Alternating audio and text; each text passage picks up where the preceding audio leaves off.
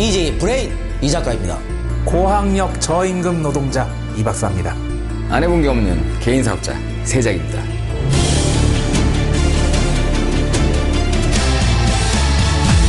이 박사 이 작가 이이제이 시작하겠습니다.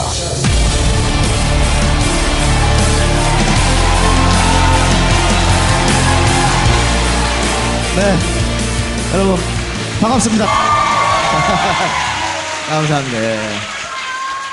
예. 네, 여기가 내 나와버리라고 그렇게 말을 했고만 사람들이 믿지를 않아가지고 오늘 여러분들이 그것을 증명해 주셔서 대단히 감사드리고 오늘은 사실은 뭐 어, EJ 콘서트이긴 합니다만은 이 박사하고 세작은 오지를 못했습니다. 어, 와봤자 뭐 아무것도 안 하기 때문에 저만 있으면 된다. 이래서 어, 이 박사 세작을 보고 싶은 분들도 많이 계시리라 생각됩니다만 좀 아쉬움을 다른 다른 분들이 또 오늘 그 자리를 메꿔 주시리라고 생각됩니다.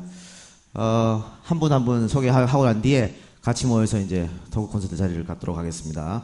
제가 한 분 한 분 소개해 드릴 때마다 정말 뜨거운 박수와 방금 저한테 보내주신 것 그거보다 약간 낮게 네. 그렇게 박수를 좀 쳐주시고 환영해 주시면 대단히 고맙겠습니다. 네, 청년과 여성을 대변하겠다고 합니다. 양양자 비대위원 모시겠습니다.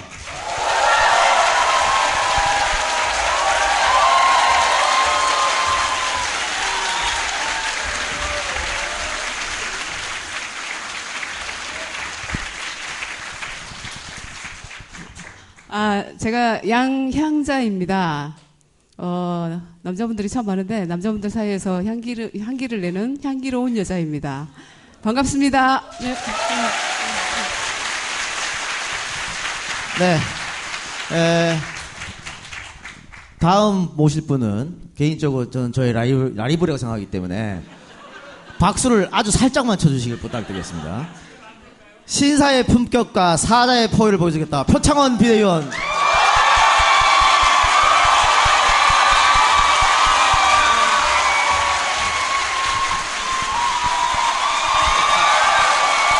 안녕하세요. 표창원입니다. 네, 반갑습니다. 갑자기 질투 나는데요? 다시 한번 부탁드릴게요. 아, 약속이 틀리잖아! 네, 다른 분 모시겠습니다. 에, 지금까지 보지 못한 새로운 선거 홍보를 보여주겠다. 손혜원 홍보위원장님.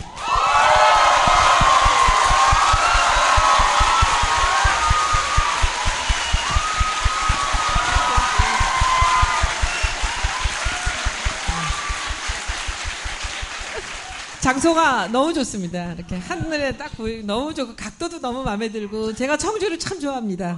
네, 네, 반갑습니다. 네.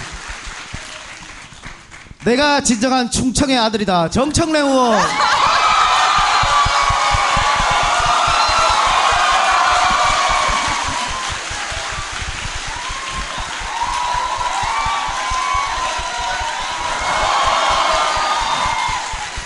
여러분 안녕하십니까. 이 시대의 참 사태인 정청래입니다.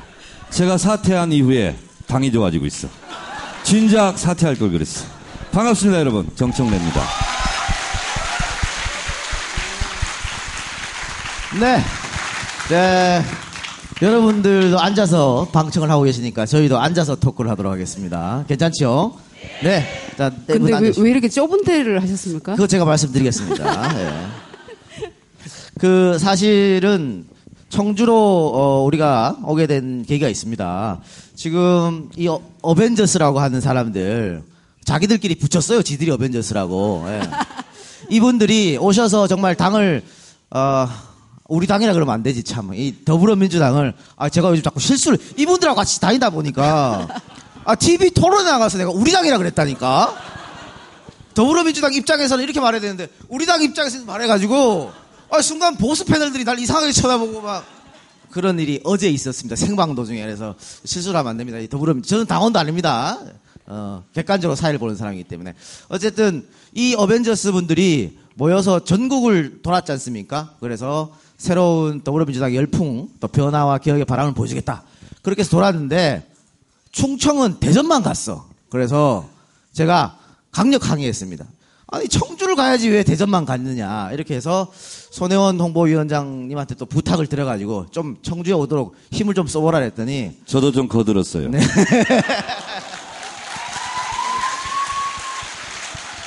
네 그래서 어떻게 장소를 섭외를 했는데 저한테 연락이 왔습니다. 호프집 큰 데를 얻었다고. 그 이게 뭐 하는 짓이냐 호프집 저기 있습니다. 호프집 큰 데 얻었다고 자랑한 사람. 그래서 그거 안 된다. 더 큰 데로 바꿔라. 해서 저분이 저한테 전화가 와서 아주 기쁜 마- 목소리로 한 300명 들어가는데 얻었습니다. 그래서 속으로 갸우뚱했죠. 그거 가지고 안 될 텐데 한 1000명 들어가는 데를 해야 이 청주 분들이 즐거워할 텐데 이렇게 생각했는데 와 보십시오. 오늘 1시간 전부터 3시가 공연 시작이었는데 2시간부터 만석이었고 지금 자리가 없어서 이 바닥에 앉아 계신 분 또 서서 계시는 분 좀 죄송합니다. 조금 큰 데를 얻었어야 되는데 다음에 올 때는 좀 더 큰 곳으로 여러분들을 모시도록 하겠습니다. 반성하세요. 제 탓입니까 이게? 그래요. 알겠습니다. 자, 근데 어때 저네 분 딱 오셨는데 이렇게 반겨줄 거라고 생각하셨습니까? 아무나 말씀 좀 해보시기 바랍니다. 정청래원이 제일 마이크를 들라고 지금 이렇게. 저는 오늘 안 오려고 그랬어요. 표, 표창원의 인기에 밀리면 무슨 개망신이냐고 했더니 좀 안심이 되는군요. 네. 감사합니다.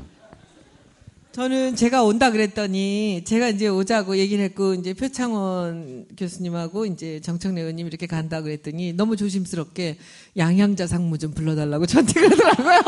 그래서 저는 그때부터 야 이거 나는 밀리는구나 딱 저 포기하고 왔습니다. 양양자 상무 누가 얘기했죠? 같이 가죠. 누가? 아 저분이. 예. 고맙습니다. 저는 손 위원장님 이렇게 손잡고 왔습니다. 네. 저도 손잡고 다닙니다. 네. 저는 어, 충북대학교에서 강의를 했었고 서원대학교 강의를 했었고요. 그 다음에 청주 시내에서 거리 그 국정원 사건 어, 연설도 했었기 때문에 청주에서 얼마나 저를 반, 반겨주시는지를 잘 알고 있습니다. 그래서 너무나 감사드리고요. 다시 뵙게 돼서 예 반갑습니다. 반갑습니다. 네.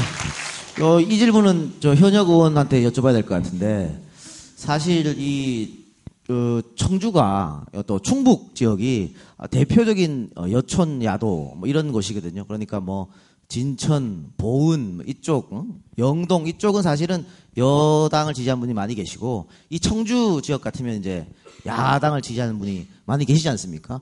그래서 아마 지난 총선 때 에, 거의 네 개 지역구 가운데 세 개를 뭐 승리하기도 했었고 했는데 그 대선 때는 말이죠 이상하게 어 문재인 후보보다 박근혜 후보가 훨씬 많은 표를 얻었더라고요. 그 이 시대 참 분석인께서 예, 이 시대의 참 답변인으로서 답변 드리겠습니다. 지금 이 여, 여촌 야도? 어, 이렇게 되는데요. 어, 청주 네 개 지역에서 세 개를 우리가 했다면서요. 그리고 이제 농촌 지역에서는 저짝 땅이 좀 많이 했다고 그러는데, 어, 제가 봤을 때는요, 어, 지금 이렇게 후보님들 쭉 나와 계시잖아요. 어, 그런데 저보다는 약간 딸리지만 유능한 분들입니다. 그래서 다 잘 될 거로 보고, 그래서 청주 내 지역은 제가 분석하는 겁니다. 어, 새누리당 시비 걸면 안 돼. 어, 다 먹을 것 같고요. 이번에. 그리고 그 제가 이제 충청남도 금산 출신이잖아요. 그 옆 동네가 이제 옥천, 영동, 보은 이런 데거든요. 거기도 괜찮을 것 같아요. 그 2007년 정동영 대선 후보가 나와서 정동영 그러니까 또 인상 쓰고 있네. 지금이 아니라 그때 예, 그때 나와서 유일하게 이긴 지역이 이 충북 여기거든요. 그때 이용희 의원님 계실 때 그래서 충분히 가능성이 있는 도시라고 보고 이번 총선 거치고 2017년 대선 거치면 어 여촌 여도가 되지 않을까. 우리가 여당이 된다는 뜻이에요. 그리고 대권도 우리가 먹는다는 뜻이에요. 여촌 여도 그러니까 새누리당 편 아니야? 2008년 이후 그렇게 된다는 뜻입니다. 여러분 희망을 갖고 청주를 가꿔 주시기 바랍니다. 감사합니다. 그 지금 뭐 정 의원이 말씀하신 거 뭐 네 개를 다 먹을 것이다 이런 말은 본인의 추측입니다, 그죠? 예, 추측이고 평론인 것이고. 어, 제 마음속에 있는 디테일한 과학적 빅데이터를 통해서 어, 입에서 술술 지금 나오는 얘기들입니다. 예, 예. 지금 선거 기간이고 이곳에서도 지금 선거관리위원회에서 나와 계십니다. 그러니까 말을 항상 조심히 해주시기를 당부를 드리겠습니다. 공학도인 제가 빅데이터 분석은 더 도와드리도록 하겠습니다. 자, 양상무 해. 예.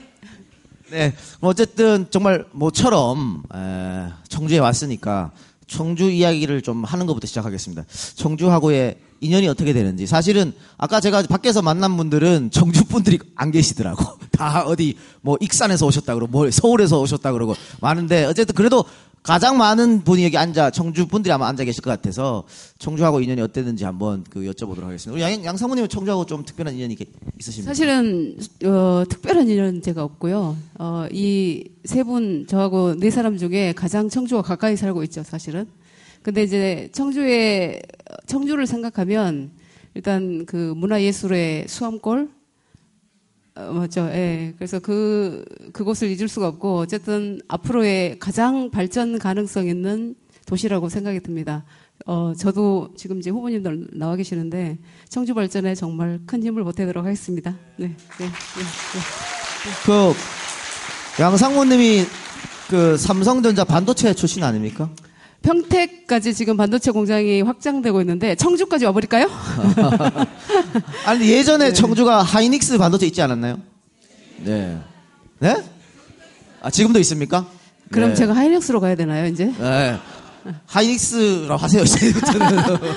어, 하이닉스의 그 부회장님께서 저의 첫 그, 어, 멘토자, 선배이자, 어, 상사셨습니다. 그래서 잘 말씀드리면 아마 더 확장해서 이 지역에 아, 하이닉스로 인한 어떤 산업 기반이 더 어, 발전될 것이라고 생각합니다. 네, 예. 감사합니다. 네, 네, 네, 네. 네.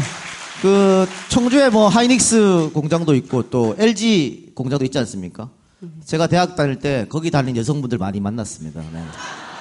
어디서 만났겠습니까? 나이트에서 많이 만났죠.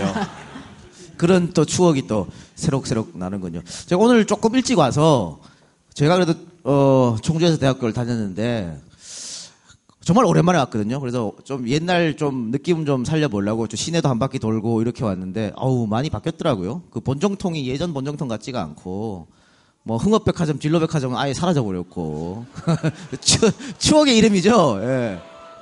제가 그만큼 연식이 좀 됐어요. 이렇게 젊어 보이지만.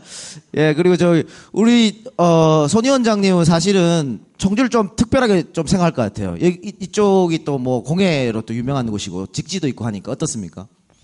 혹시 여기 청주 이외에 다른 데서 오신 분들 계세요? 많으시구나. 그럼 제가 그분들을 위해서 얘기를 좀 해드릴게요.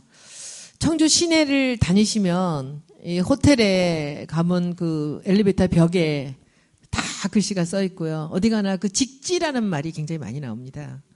근데 그 직지라는 이제 뜻이 우리가 그냥 이렇게 대강은 알고 있지만 이 사람들이 알아듣기 좀 쉽지 않은 아주 복잡한 사정이 있어요. 그래서 제가 그분들을 위해서 그 말씀을 잠깐 드리면 직지 심체 요절이에요. 전체 풀네임은. 그래서 그 이게 금속 그 활자를 금속 활자를 이용해서 인쇄를 했던 세계에서 제일 첫 번째 기록물이 바로 여기서 나왔다는 거거든요. 그러니까 직지라는 것은 금속 활자가 아니라 금속 활자로 인쇄되어 있는 책이에요.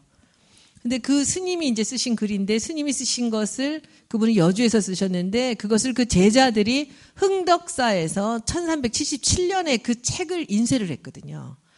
근데 그거를 1972년에 한국에 있는 역사학자가 프랑스의 독립 저기 그 도서관에서 연구를 하면서 그것을 발견합니다. 근데 그 맨 뒤에 정말 감동적인 그 글이 써 있는 거예요. 뭐라고 써 있냐면 책이죠. 1, 2권 중에 2권인데 거기에 흥덕 청주 흥덕사에서 금속 활자로 1377년에 프린트를 했다라고 나오는 거죠.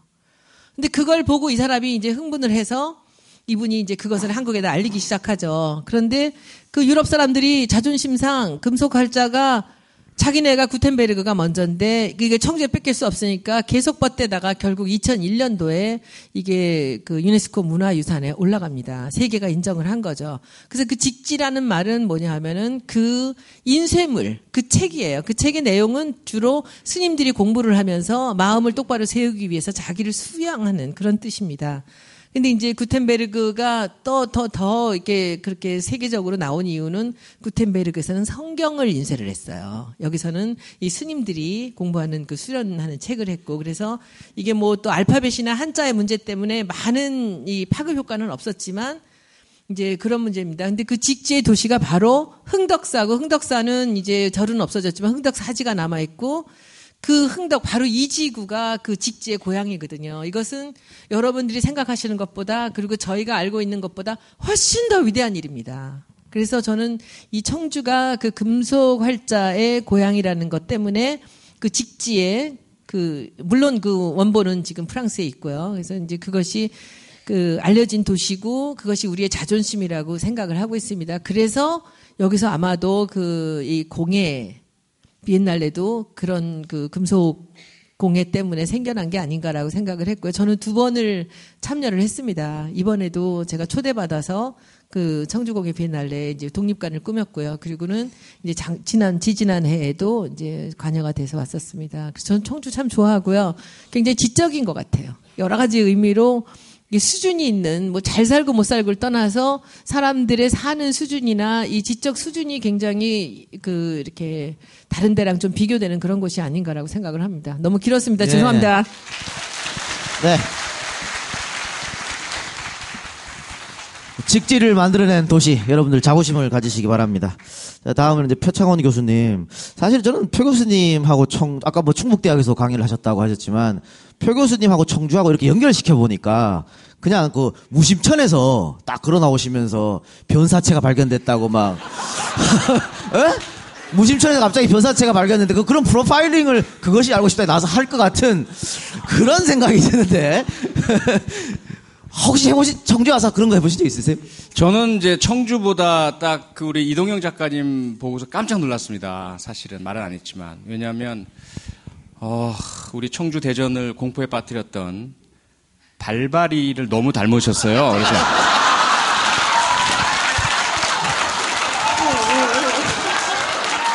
이거 봐, 이거 봐. 내가 아까 라이벌이라 그랬죠? 이거 나 석 죽이는 거야. 뭐 고소를 하셔도 허위 사실은 아니기 때문에 예, 방어막은 충분히 있고요. 그리고 잘 아시다시피 어, 또 우리 청주 그 택시 연쇄 살인 사건 때문에 제가 많이 왔었고요. 무심천 말씀하신 무심천 여성 피살 사건 때문에도 와서 많이 분석도 해봤고 최근에는 복대동이죠. 어, 저희들이 이제 핫스팟이라고 범죄가 많이 발생하는 지역을 표시를 합니다, 지도상에. 그 색깔이 빨간색이에요. 그래서 저는 최근에 그, 뭐 총선 대선 결과 분쇄표 이런 거 보면 깜짝깜짝 놀라요. 막 대한민국 전체가 범죄 막 밀집 지역으로 바뀌는 건데 같아서. 그 저희들은 그 사실 범죄 학자적인 입장에서 본다면 이 파란색이 쫙 있는 게 청정 지역이거든요. 범죄 잘 안- 발생 안 하고. 좀 그렇게 됐으면 좋겠습니다. 네. 아, 근데 얘기하다 보니까 청주가 무슨 범죄의 도시처럼 지금 좋은 점, 좋은 인연 이런 것 좀 말씀해 주세요. 좋은 점. 네. 아, 예. 어, 사실 이게 제가 각 지역별로 말씀드리면 안 좋은 얘기만 자꾸 나서 어디 가든지 그냥 딱 떠오르는 게그 지역의 가장 예, 악명 높았던 범죄 사건이고 네, 그 발발인 잡았죠? 잡았죠. 그래서 알죠. 예. 예. 닮았습니다. 닮았습니다. 깜짝 놀랐다니까요. 어, 그럼 나는 아닌 걸로. 근데 이제 청주는 정말 올 때마다 그 여러분 다 똑같은 마음이시겠지만 진입로에서부터 어, 플라타너스 그 길이 어, 너무 예술입니다. 그래서 그냥 마음이 평온해지고 제가 아주 좋아하는 음악을 듣, 고 오면 어, 떠나고 싶지 않은 그런 마음. 근데 갈 때 또 다시 똑같은 길로 좀 위안을 주어서 나- 어, 좀 어, 그래도 낫긴 한데요. 그 다음에 이제 제 친구 중에 가장 고집 센 친구가 청주 친구예요. 그래서 얼마나 이 충청북도 분들이 심지가 곧고 잘 안 바뀌시는지는 잘 알고 있습니다. 네. 그래도 청주 양반이라고 지금 얼마나 자부심이 높은 분들인데, 그죠? 예. 저도 그 학교 다닐 때 청주에 그 원래 고향인 친구들이 많아가지고 맨날 싸웠어. 청주 양반이라 해서 안동이 더 양반이거든 뭐 이렇게 해서 싸웠는데 참 유치하게 돌았습니다. 죄송한 말씀드리고 우리 저 정청래 의원님도 뭐 특별히 청주하고 인연이 있을 것 같은데 청주하고 인연을 좀 말씀해 주시면서 그 청주 분들이 사실은 이런 뭐 새로운 또 변화의 열기 이런 걸 많이 보여주고 싶은데 늘 뭐 이렇게 행사하면 꼭 대전으로 가고 청주는 잘 안 오더라고요. 그래서 아마 좀 서운한 점도 있었을 것 같아요. 예, 그런 점 같이 한번 말씀을 좀 나- 해주시기 바랍니다. 표 교수님, 그 네. 발발이가 마포에도 나타났었거든요. 네, 마포 발발이 있었죠. 마포도 발발이가 있었죠. 네. 그 마포 발발이도 이 작가가 비슷하게 생겼나요? 아니요. 그 마포 발발이는 이 작가보다는 잘생겼습니다. 아, 이 작가를 사주셨어요? 아니, 근데, 발발이 진짜 나쁜 놈이더라고요. 마포에 와서 23집을 다니면서 못, 못된 짓을 했어요. 그래서, 당시 마포경찰서장이, 이거 청주 출신일 거예요. 이금영 소장.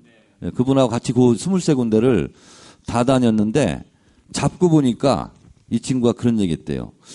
강남 이런 데는요, CCTV가 있어서 못 갔고요. CCTV가 없는 마포구 구로구를 노렸어요. 이렇게 얘기했대요. 그래서 제가 그냥 있으면 안 되잖아요. 마포구에 CCTV 다 달아! 그래서 지금 마포구에 발발이가 없어요. 이 작가 같은 사람 안 나타나고 있어요. 아, 청주는요, 아, 제가 아, 청주의 전문가입니다. 그리고 제가 청주를 사랑합니다. 아, 맞다니까. 야유, 야유. 에, 청주의 최고 전문가로서 말씀드리겠습니다. 아버지가 술술 질 때 항상 청주를 드셨어요. 그래서 저도 고침 꼴딱꼴딱 삼기면서 나도 언제 청주 한번 먹어보나 그 생각을 했어요. 어렸을 때부터 진짜 그랬고요. 그리고 어머니가 항상 그랬어요. 너는 공주사대나 청주사대 갔으면 좋겠다. 그래서 청주가 제 동경의 대상이었습니다. 예. 근데 저는 다른 데 갔어요. 어, 그리고 이 제가 충청남도 금산, 군 진산면, 성막리, 쓸데없는 얘기 할게요. 10남매 중에 열번째 막내로 태어났는데요. 그거 붙어 있어요. 금산하고 영동하고. 그래서 같은 상권이었대요. 금산 장날 그 영동 분들이 오시고 또 영동 꽃감 사러 금산 사람들이 가고 그래서 인삼 사러 왔다가 꽃감 사러 왔다가 이제 그렇게 했는데 그래서 저한테는 저도 고향이 충청도니까 상당히 익숙한 어, 사람이죠. 여기에서 충청도 출신은 저밖에 없죠. 저 충청도 며느리, 며느리.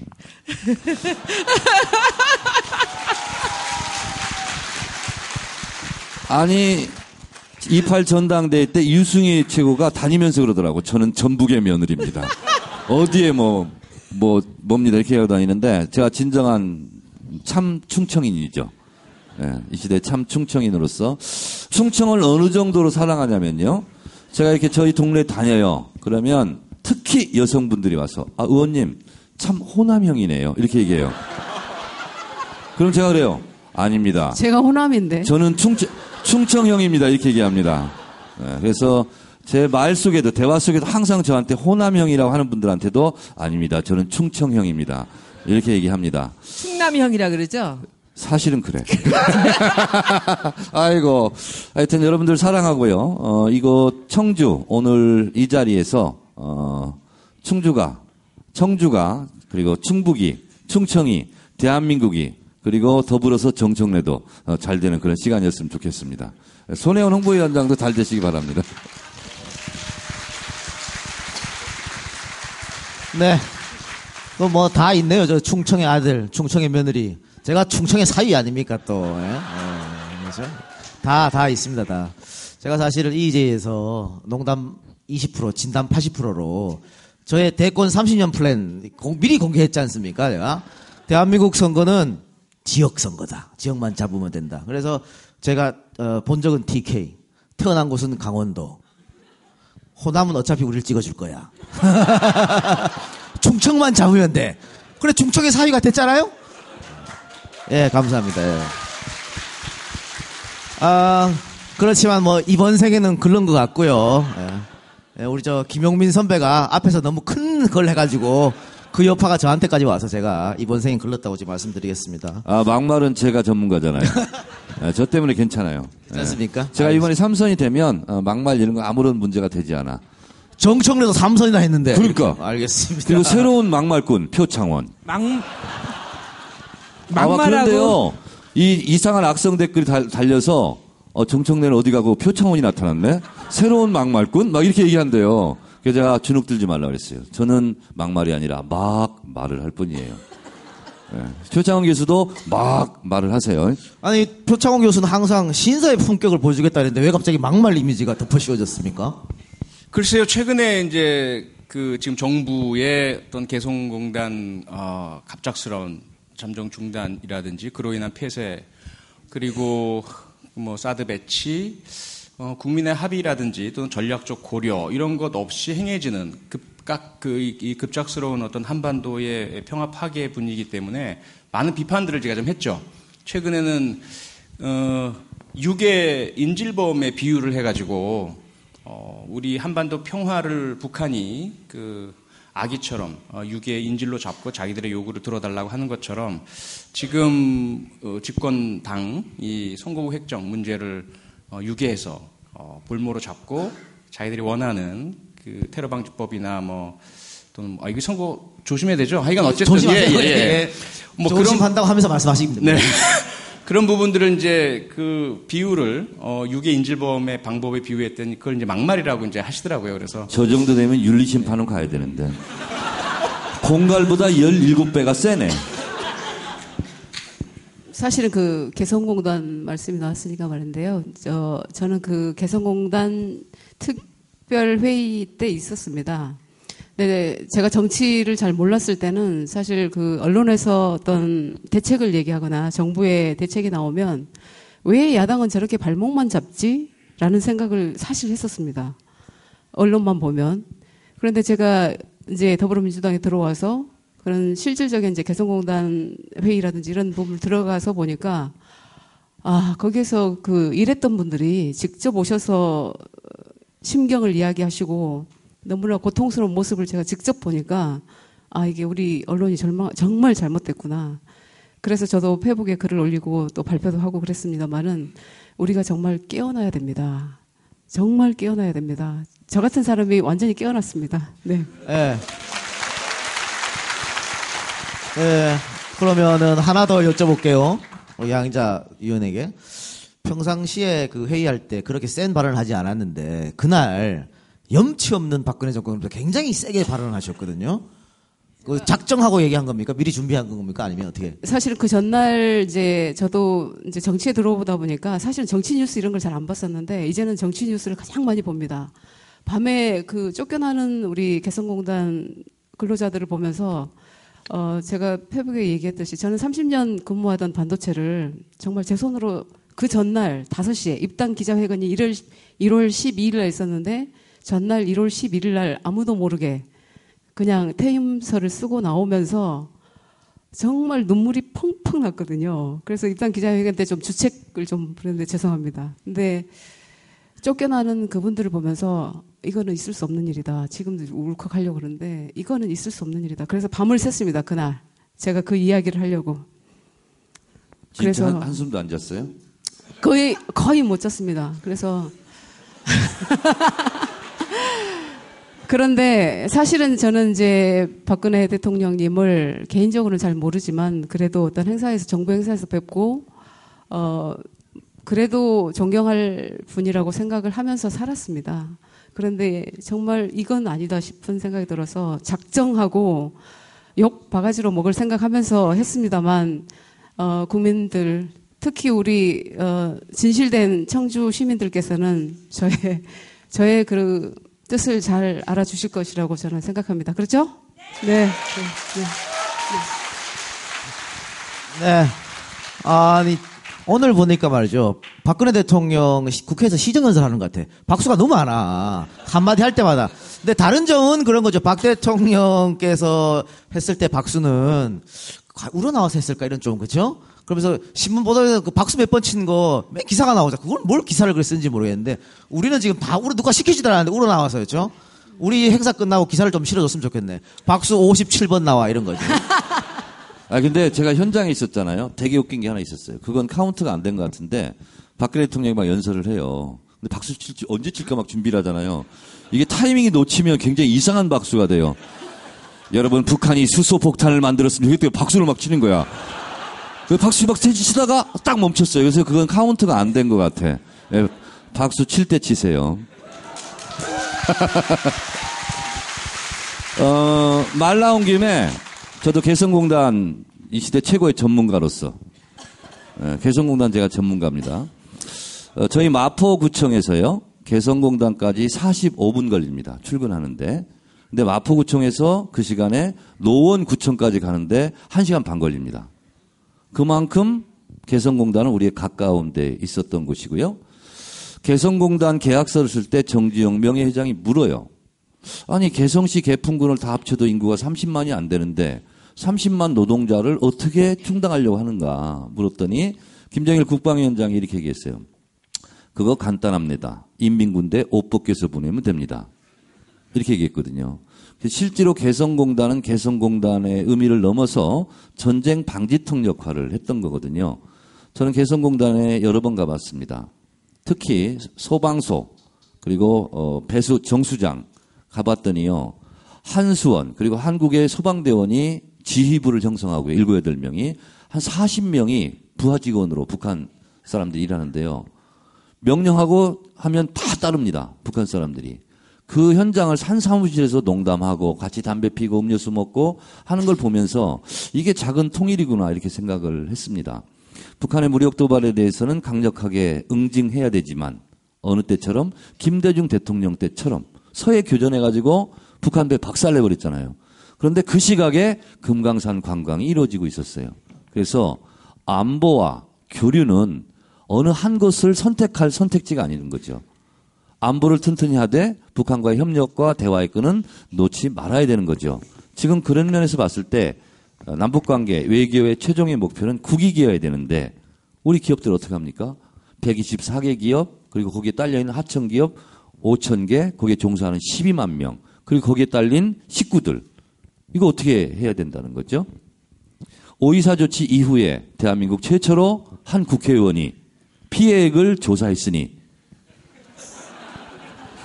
그게 그 이름. 정청래. 네. 2013년 국정감사에서 오이사 조치로 남북 경제가 잔절되면서 남과 북은 어디 어디가 더 경제적 피해를 입었는가 현대경제연구원에 의뢰해서 조사한 결과를 제가 발표했죠. 북한 피해액 2조 3천억, 남한 피해액 9조 4천억. 북한을 제재하고 응징하려고 오이사 조치를 했는데 그 피해는 우리가 4배, 5배가 우리가 많았던 것처럼 개성공단을 폐쇄함으로써 실제로 그 경제적 피해는 어디가 더 입을까? 아, 이것은 명약관한 일입니다. 저는 어, 저, 이렇게 남북 관계를 이렇게 가져가면 안 된다고 생각합니다. 표창 교수님, 제 말에 동의하시면 박수 한번 쳐주시죠. 예. 사실 그 토크 콘서트 청주에서 한달 했을 때 저 맨 끝에 계신 분은 원래 아니었고요. 우리 네 명이서 하려고 그랬거든요. 굳이 본인이 오시겠다고 그래서 왜 그러나 했더니 이렇게 말을 많이 하려고 지금 오시라고. 제가 안 끼면 흥행에 실패한다. 다 저보러 왔잖아요, 지금. 그 아까 이제 양해자 상무 이야기하다가 이제 넘어갔는데 손현 손현장님, 야, 그 양해자 상무 되게 좋아하시잖아요. 아 저분이 호불호가 아주 강한 분입니다. 여기 나와 있는 분은 분들은 다 저분이 좋아하는 사람들이에요.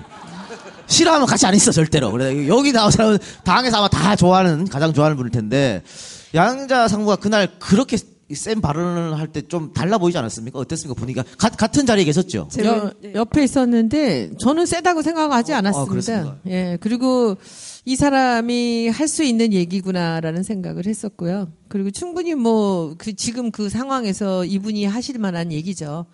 회사에서 나온 지 이제 얼마 안 되셨고 그리고 이제 이, 회- 이 생산 제조 회사의 입장에서 보시니까 남다른 감회가 좀 있었을 것이고 그래서 저는 이제 양상무도 그렇지만 그 표교수도 모든 직업 자기 직장이나 뭐 그러니까 그냥 한 순간에 욱하는 마음에 뿌리치고 나오셔가지고 길거리에서 그냥 그냥 애들 데리고서 그러니까 가, 아니 가끔은 후회도 하셨을 것 같아요. 내가 왜 그랬을까 그때. 백수입니다 그죠? 지금 백수 도와주셔야 됩니다 백수. 백수 는 수입이 이제 없잖아요. 그러니까 그러고 나와서 애들 데리고서는 뭐 탐정놀이 하시고 이제 그렇게 근데 저는 제가 참 표, 표 교수님이 훌륭하시다고 생각한 것이 그 사실 표 교수님이 나오시자마자 제가 바로 페이스북에 친구 신청했어요. 아세요? 그 옛날에. 이 근데 나중에 이제 들어오셨는데 제가 탐정 소설을 워낙 좋아해가지고 관심이 좀 있었거든요. 근데 이분이 그 트위터나 이런 데 글 올리시는 거를 쭉 봤었는데 야 이분이 속마음으로는 지금 굉장히 복잡하시겠구나라는 생각을 했어요. 근데 아까 말씀했잖아 인생이 진짜 한 번 살다 가지 않습니까? 저 뭐 기독교인이지만 근데 이 인생이 참 짧아요.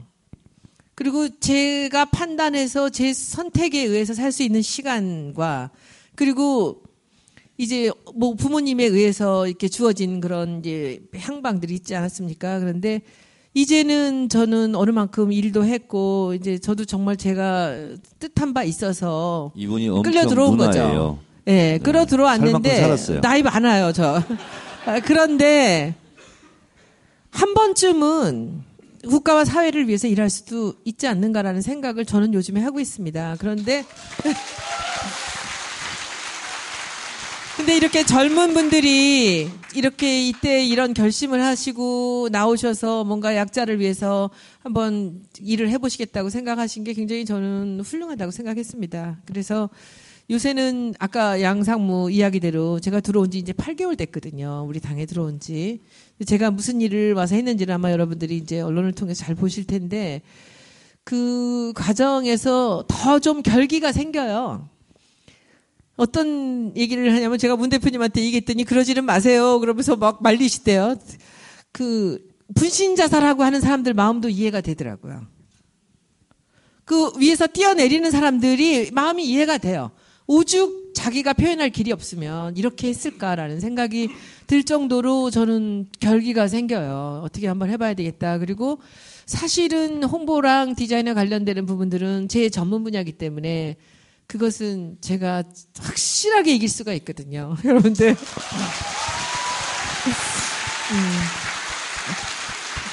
제가 다른 정치적인 거, 뭐 공약이나 이 정책이나 이런 거는 여기 계신 분들이 다 할 텐데 우리 당이 많이 밀린다고 생각을 했습니다. 근데 요즘에 김종인 대표님 오시고 이 선수들이 몇 명이 투입이 됐습니다. 저는 그것도 걱정 안 해요. 근데 그분들이 공약 주시고 정책을 주시면 이제 제가 홍보를 하는 거잖아요. 여러분들 깜짝 놀라실 만한 그런 홍보전 많이 준비하고 있습니다. 예를 들면 예를 들 아, 지금까지는요, 저 아무것도 안 한 거예요.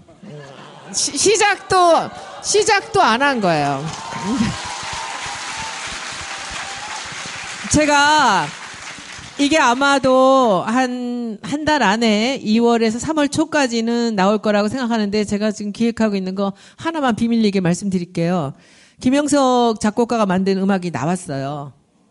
나왔는데 그것을 제가 장안의 가장 유명한 이분들도 다 모르는데 뮤직비디오 만드는 사람하고 뮤직비디오 만들 거예요. 그 뮤직비디오에는 아마도 이분도 나오시고 이분들도 나오셔야 될 거예요. 그래서 우리가 만든 아니, 유- 나하고 얘기도 없이 왜 나를 네. 출연시키는 거야? 유니폼을 우리가 만든 유니폼을 입고 그 음악에 맞춰서 우리 당에 그리고 맨 마지막 뮤직비디오 제 꿈은 지금 이거는 실현이 가능할지 못할지 모르겠어요. 문 대표님하고 김 박사님까지 딱 끝나는 문 대표님 그런 식으로 마무리가 되는 이 더더더라는 뮤직비디오를 제가 만들 아, 거예요. 더더더. 음. 더더더더더더더 이거잖아 이거. 더듬 더듬지 마시고요. 아, 그래서 모르겠어. 그것을 이렇게 그 그냥 뭐 음악 하나 발표하고 이러는 게 아니라 그 사람들이 만나서 춤을 추고 노래를 하고 박수를 치고 따라하고 옆으로 전달하고 막 이런 식으로 뮤직비디오를 아주 기발한 걸 만들어서 제가 지금부터 뭐 한 달까지는 안 갈 거고요. 지금 기획을 하고 있습니다. 그래서 그때 이제 그거 하나가 아니에요. 제가 기획하는 여러 가지들이 있습니다. 그래서 홍보에서는 뭐 어느 누구도 뭐 밀리기는 커녕 모든 분이 기대하고 즐겁게 기, 기다릴 수 있는 그런 홍보전을 펼칠 겁니다. 기대하세요. 제가 딱 한 번 들었어요. 일단 이 핸드폰으로 저한테 들려주더라고요. 이 작가 지난번에 같이 들었죠? 네. 더 듣는데 보통 노래가 아니에요. 떠떠떠떠떠떠떠떠떠떠떠떠떠떠떠 하잖아요. 듣다 보니까 그 어깨가 자꾸 이렇게 막 떨려. 아, 그래서 기대해도 좋을 것 같고요. 어, 저를 메인에 배치해 주세요. 근데 이제 그 저에 대한 말씀 중에 어 제가 거리로 나앉아서 예. 후회하지 않겠느냐 애들아 추리 놀이나 하고 이제 그 말씀에는 조금 그 다른 말씀을 드리고 싶은 게 뭐냐면 사실은 제가 85년부터 27년간을 국가를 위해서 모든 걸 다 바치고 살아왔습니다. 제 사생활이 없었어요. 어, 늘 말하고 행동하는 것도 아 이게 혹시나 우리 경찰 혹은 우리 정부 우리 국가에 누가 되지 않을까 늘 긴장하고 살아왔거든요. 근데 2012년 말에 제가 사표 쓰고 나오면서 정말 후련했습니다. 후련했고 너무 막 자유가 막 날개가 돋친 것 같고요. 어, 뭐 먹고 사는 문제는 크- 크게 뭐 어려운 건 없었어요. 그냥 뭐 밥은 있었으니까. 예. 그래서 사실 후련하고 홀가분하고 아 이제는 좀 나를 위해 살아야 되겠다. 그래서 이 옷도 보시면 예 언제 공무원이 이런 옷을 입겠습니까? 그래서 뭐 머리도 염색도 해봤었거든요. 노란색으로. 예, 그래서 정말 자유, 이 참 자유를 누린다. 기분이 좋게 그 살고 있었어요. 근데 그런 상황에서 또 다시, 어, 이 뭐, 문재인 대표께서 저보고 도와달라, 나라를 위해서 또 일해야 되지 않겠냐 하셨을 때, 아, 왜또 제가 나라를 위해서 또 일해야 됩니까? 아, 그래서 지금 요즘 참, 그, 아, 좀 어렵습니다. 그래서, 아, 다시 자유가 그리워지기 시작하고, 하지만 최선 다해 보겠습니다. 열심히 하겠습니다. 네. 네. 그러니까 음, 표 교수 같은 분들이 참 세상을 어렵게 사는 분들이죠. 뭐 국가에서 별로 도와달라고 하지도 않았는데 본인이 계속 그냥 뭐 사명감으로 나는 국가를 도와야지 이렇게 쭉 사시고 계시는데 저는 나를 도와서 살고 있거든요. 나를 도와서 살다 보니까 국가가 조금 좋아지는 것 같은 느낌이 들어요. 예, 그래서 여러분들도 저랑 같은 생각으로 각자의 위치에서 그냥 열심히 하면 그게 그냥 국가를 도와주는 일이 아닌가. 이런 사람처럼 살 필요 없어. 맞습니다. 전적으로 동의합니다. 예. 그 여러분들 휴대폰 지금 다 들고 계시죠? 네, 휴대폰 안에 뭐 들어있는지 아시죠? 그 안에 저 있습니다. 제가 아, 저희가 저희가 개발한 플래시 메모리 메모리 device 그쪽에 다 들어 있습니다. 어, 30년 동안 정말 피땀 흘려서 개발한 것들을 여러분들이 쓰고 계신다는 거 알고 계시죠? 그래서 저는 사실은 반도체 개발이 우리나라에서 이제 저희 그 플래시 메모리만 해도 25년 동안 1위를 하고 있어요, 세계에서. 그래서 그 개발이 가장 보국의 길이다. 이렇게 살아왔습니다. 30년 일하고 더 30년을 계획하고 있는 차에 저도 표 교수님과 마찬가지로 문 대표님이 도와달라 하시는 말씀에 그 사슴 같은 눈망울에 뚝뚝 떨어지는 뚝뚝 떨어지는 그 모성 본능을 자극하시는 그래서 이렇게 나와 보니 어, 삼성 안에서 했던 일도 중요하지만 또 나와서 해야 될 일도 많다라는 거 많다라고 정말 느꼈습니다. 그런데 저 같은 사람은 혼자 못합니다. 여러분들이 정말 함께 해주셔야 됩니다. 그래서 다 밖으로 나오셔야 됩니다. 해주실 거죠? 네. 네. 뭐, 양상무 이야기대로 사실 여러분들은 지금도 충분히 하시고 계십니다. 남성분들 다 군대 갔다 왔지 않습니까? 그만큼의 충성이 어디 있습니까? 국가에 대해서. 또 뭐, 저거 뭐, 물 지금 사, 사 드시고 계시는데, 저 물 하나 살 때도 다 여러분들 부가세 다 내잖아요. 그죠? 다 여러분들 다, 다할일 하고 있어, 지금. 그러니까, 이제는 여러분들은 할 일을 다 하고 있으니까 국가 보고 제대로 좀 하라. 이렇게 말씀을 하셔야 됩니다. 근데 제대로 좀 하라고 하면, 예. 제대로 하라 그러면 막말한다 그래요. 그러면 말하지 말고 투표로 보여주시기 바랍니다. 예. 어디 찍으라고는 말하지 않았습니다. 예, 투표로 보여주시기 바라고. 자, 지금 저희가 어, 공연 시작한 지 50분이 지났거든요. 예, 절반 정도 왔는데 아직 오프닝 멘트를 하지 않았어요. 지금 급하게 지금 아까 저기 조- 종이를 주더라고 오프닝 안 했습니다라고 예. 예, 오프닝 안 했으니까 제가 오프닝을 하게 되면 여러분들은 마치 처음인 것처럼 우리 다섯 명과 처음 만난 것처럼 뜨거운 박수를 보내주시면 되겠습니다. 이 박사와 이 작가 이제이 아, 웃으면 안 되잖아. 웃으면 짜고 친 것 같잖아. 예, 웃지 말고. 마치, 마치 처음 듣는 것처럼. 이 박사와 이 작가 이재희 청주 토크 콘서트 시작하겠습니다.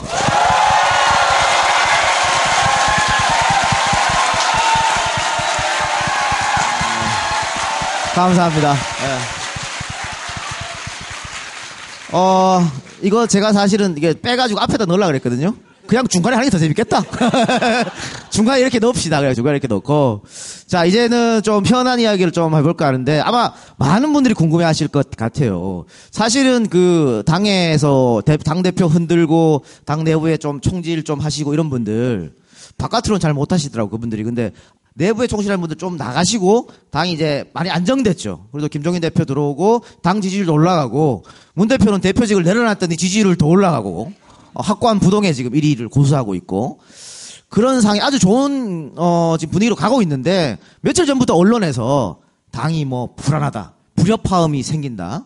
어벤져스를 이용해서 버릴라 그런다. 뭐 김 대표가 니들 알아서 해라. 우리는 못 챙겨준다. 이런 말을 했다고 하면서 지금 뭐 온통 특히 이제 보수 언론을 중심으로 해서 불안한 거 또 싸울 것이다라는 기사가 지금 계속해서 흘러나오고 있습니다. 근데 그 이 두 분이 아마 그 자리, 그러니까 소위 말하는 문제가 되었던 그 자리에 계셨던 분들이니까 직접적으로 한번 그때 무슨 일이 있었는지 제가 어제 그 종천 비서관 만났었거든요. 그래서 어떻게 되니까 뭐 여쭤봤더니 아니 나는 그냥 두 반장만 막 먹었어 배가 고파가지고 나 아무 말도 안 했는데 뭐 이러더라 이러시더라고. 자 어땠습니까 그다음? 사실은 저 제가 이제 매일 아침 어, 결혼 26년 차 들어가는데 매일 새벽에 부모님한테 전화를 드립니다. 어머님이 오늘 아침에도 야야 그네 어찌 되노?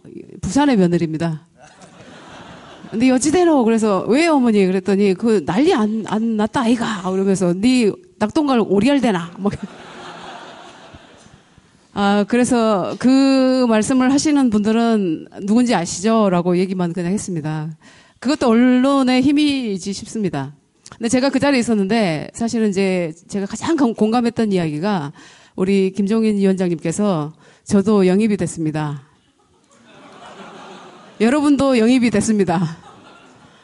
그래서 정말 저는 동병상련의 마음으로 어, 들었는데 그리고 어, 제가 이제 긴 시간은 아니지만 어, 그분의 인품, 그분의 어떤 어, 경제에 대한 박식함, 깊이가 어딘지 잘 모르겠습니다.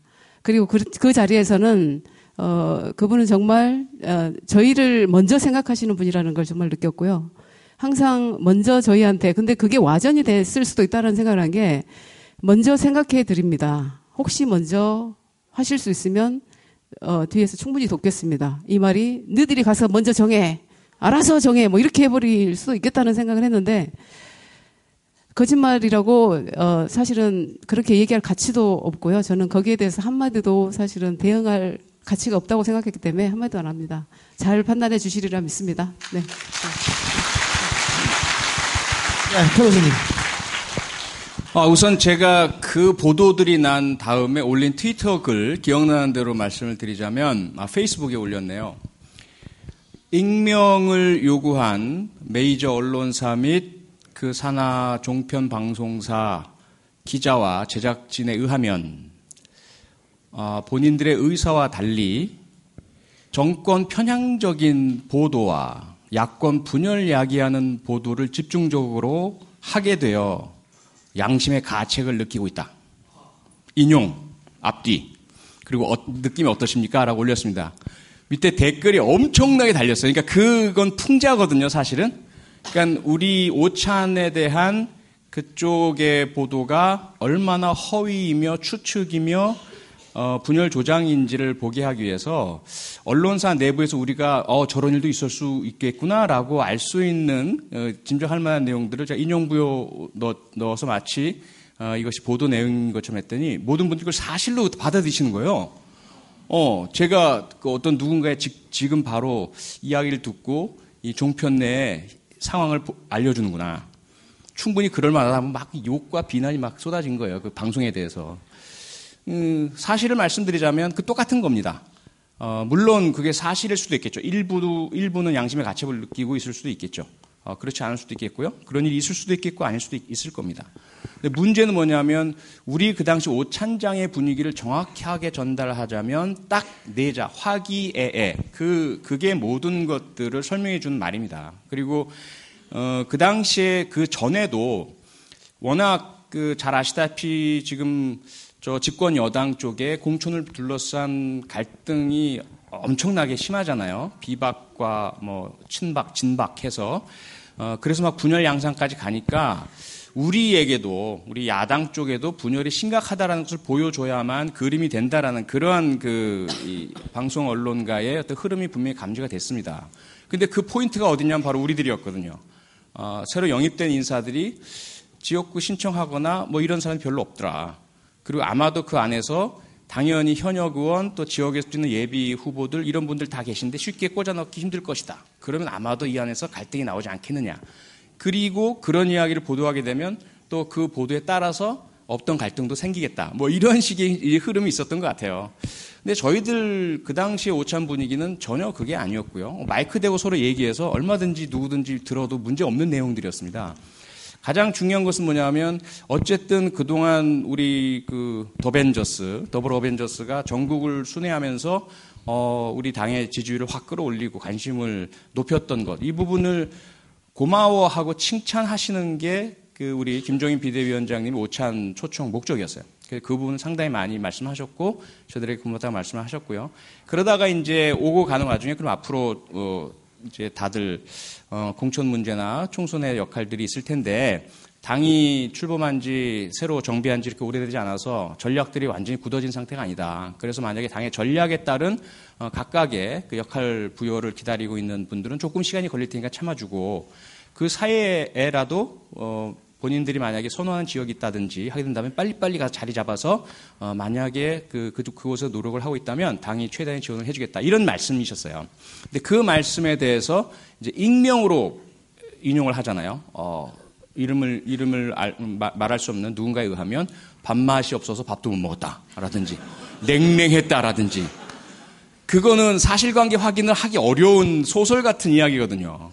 어, 그래서 그 부분은 정말 도, 도의적 윤리적으로 어긋나기 때문에 제가 강하게 거기에 대한 그런 그 언론 방송의 태도를 풍자하는 글을 올렸고 허위다라는 해서 그 허위다라는 것이 또 기사로 보도가 됐습니다. 그래서 정확한 사실을 알고 싶다면 그 부분을 찾아서 어, 보시면 될 것 같습니다.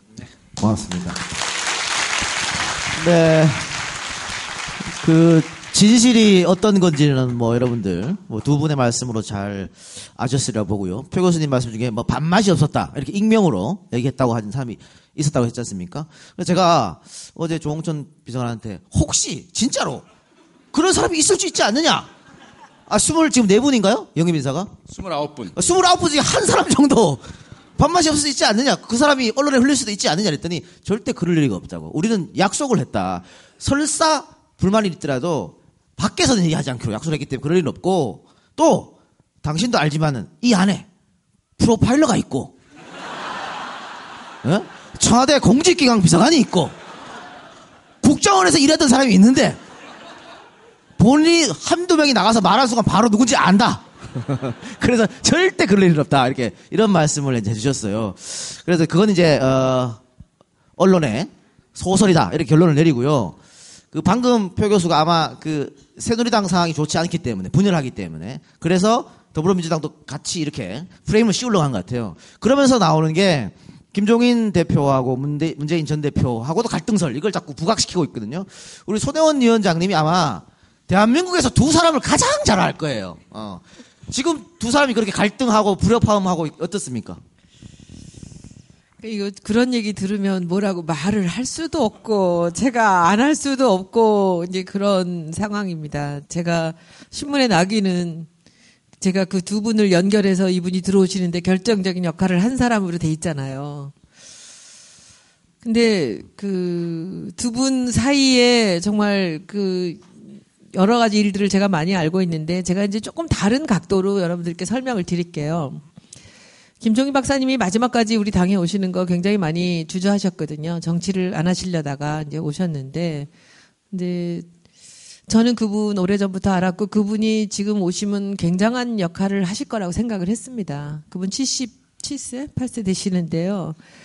인생의 마지막을 그 박근혜 대통령을 돕는 비대위원으로 끝나서는 안 되지 않겠습니까? 정치 평생 하셨는데 경제학자로서 그래서 뭔가 자리가 마련이 된다면 뭔가 제대로 된 일을 한번 나라를 위해서 하셔야 되지 않겠습니까? 라는 말씀을 드렸지만 사실은 김 박사님은 문 대표님의 그 진정성을 보고 오셨어요. 모든 걸 내려놓겠다고 하셨고 2주 만에 완벽하게 내려놓고 떠나셨어요. 그리고 비대위, 선대위 뽑을 때 한마디 전화도 안 하셨다는 거예요. 그런데 그 저는 이제 이번에 개성 사태 났을 때 그 문 대표님이 하시는 얘기와 김 박사님 하시는 얘기가 두 분이 이렇게 다르시잖아요. 이걸 갖고 얘기들을 많이 해요. 그리고 그 신문 기사를 보시면 그 신문의 기사를 쓰신 분은 항상 우리 당이 좋지 않은 얘기를 쓰는 분이세요. 꼬투리를 늘 잡으려고 이렇게 하시는 분이셨는데 제가 이 상황에서 이 두 분을 제가 통역을 해드릴 수 있습니다. 지금 이 정청래 의원이나 여기 계신 의원님들은 48%의 지지율을 갖고 계신 분들이에요. 48%는 뭐죠?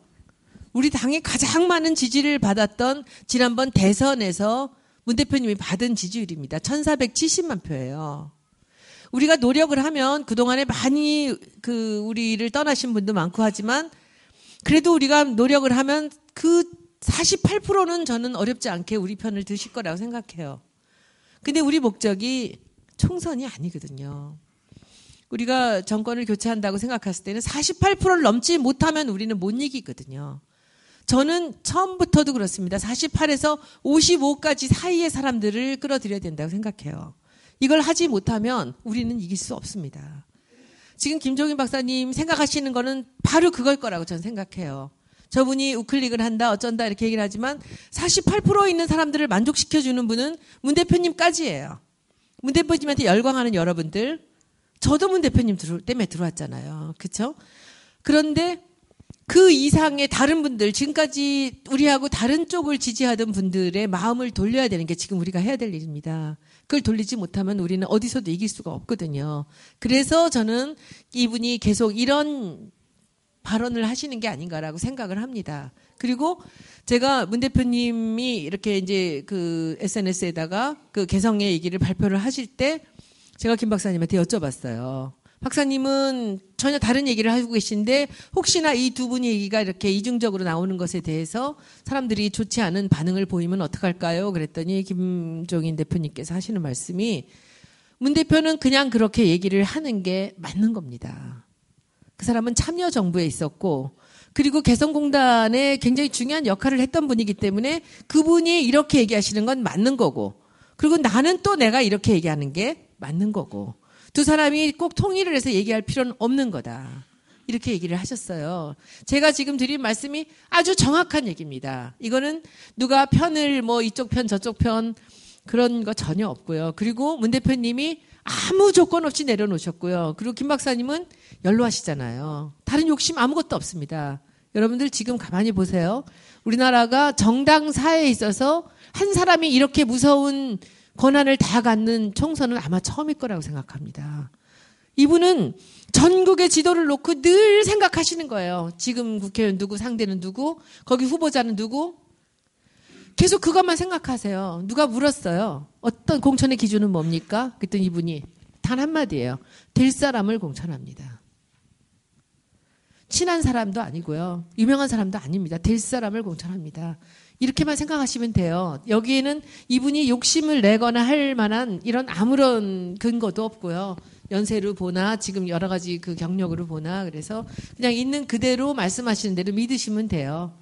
그렇게 해서 우리는 49%부터 55%까지를 지금 목표를 하고 가는 것입니다. 네, 고맙습니다.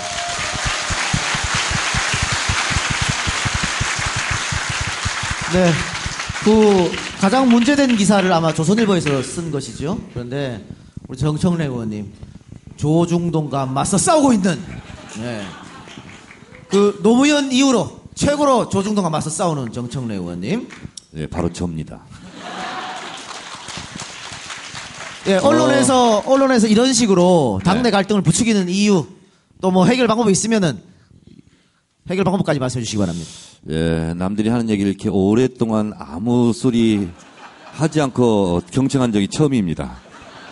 예, 경청할 가치가 있는 얘기들이었죠? 예. 저는 원래 저만 알아요. 달려라 정봉주 그 책도 76페이지만 읽었어요. 내 얘기 나오는 거. 진짜가 나타났다도요, 다 안 봅니다. 저 나오는 것만 끊어서 이렇게 봐요. 손혜원 홍보위원장이 뭔 얘기인지 잘 모르는데, 오늘 잘 얘기 들었는데, 다 맞는 말씀이고, 어, 저는 두 가지 방향에 대해서 음, 빠르게 말씀드리겠습니다. 영입 인사들을 보면서 일찍이 보지 못했던 영입 인사들의 자세, 태도를 저는 칭찬하고자 합니다. 어, 이분들은요, 어떠한 뇌락도 받지 않고 오신 분들이에요. 스물, 아까 몇 분이라고 그랬죠? 29분. 29분한테 들어오면 비례 몇 번 주겠다. 지역구 어디 주겠다.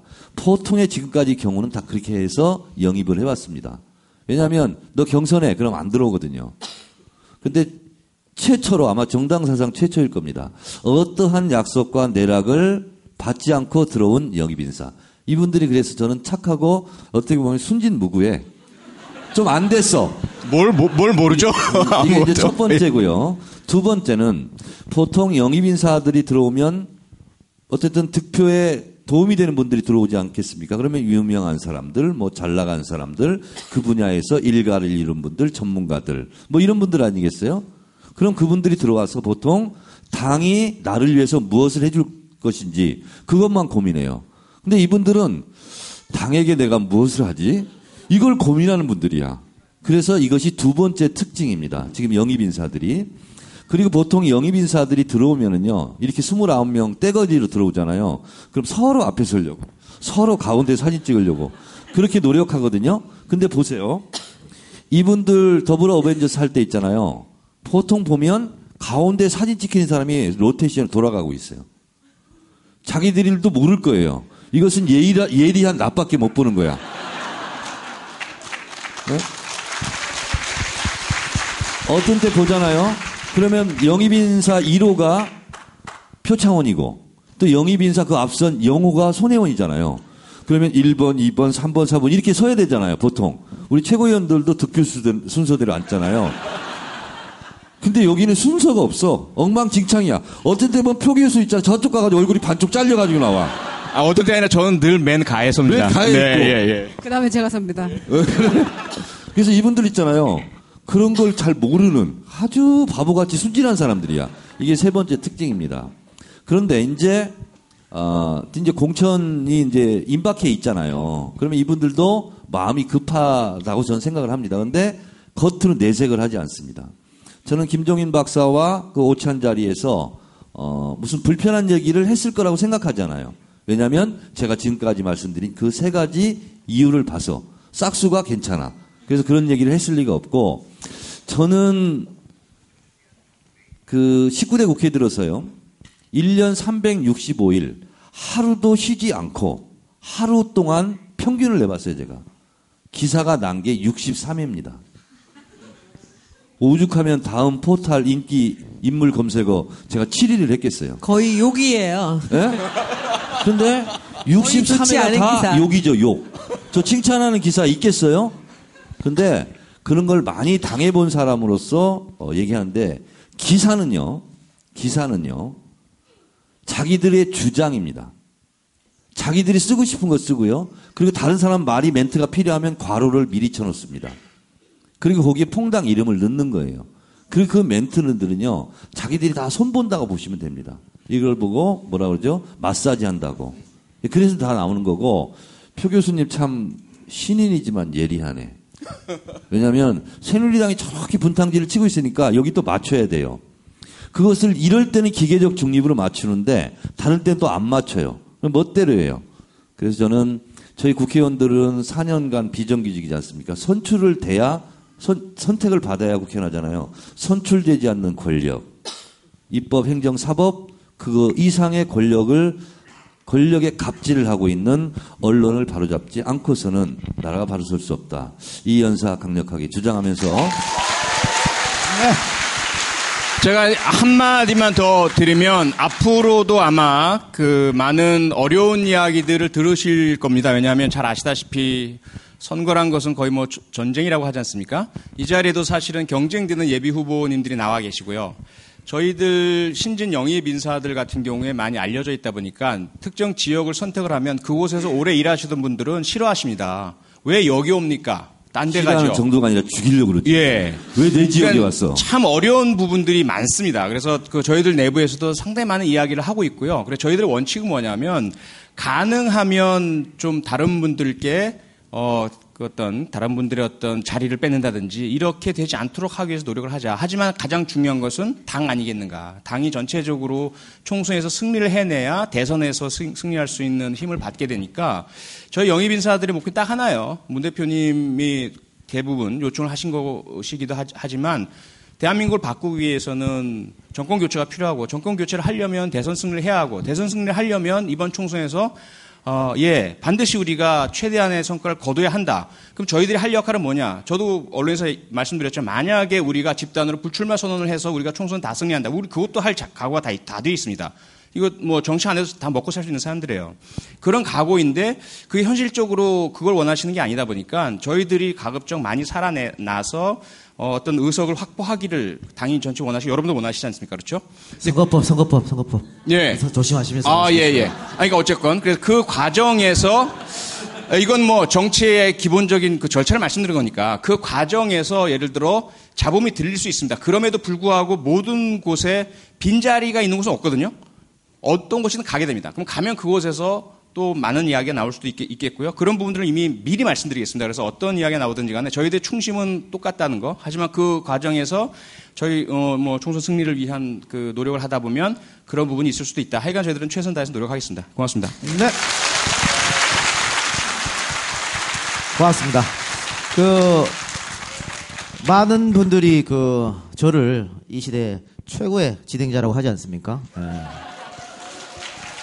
아, 정청래 의원이 아닌 걸 증명하려다가 크게 한번 당한 적도 있었고 한데, 그, 사실 진행자들은 적재적소에 제대로 된 질문을 하고 또, 이렇게 때로 토크할 때는 이 출연자들 발언의 균형을 맞춰줘야 됩니다.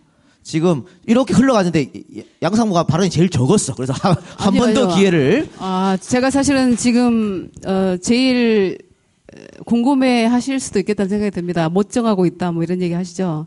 사실은 방금 이제 표 교수님이 얘기하셨던 것처럼, 어, 저는 그 당의 4.13 총선 승리를 위한 전략을 정말 심사숙고하게 짜고 계신다라는 생각을 하고 있고, 어, 또 거기에 가장 유효하게 쓰여주기를 바라는 마음이 가장 큽니다. 그리고 어, 또 우리 선배님 정치 우리 정치하신 선배님들은 우리 정 최고님도 마찬가지시지만 전 최고. 전전 정- 전, 전정 최고. 최고님.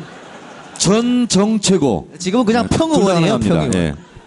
네, 그, 어, 저도 이제 인생 후반을 어떻게 살아야 될 것인가를 결정을 했고, 그래서 이 길로 왔고, 근데 그 일을 하기 위해서는 분명히 저도 들어가야 된다라는 사실이 가장 우선적으로 되고요.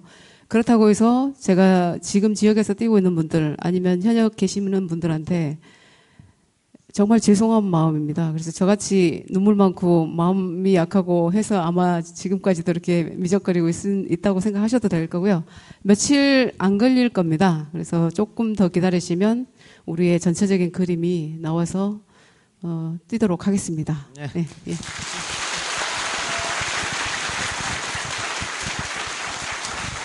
당에서 가라고 하면 간다는 말씀이죠. 어디라도.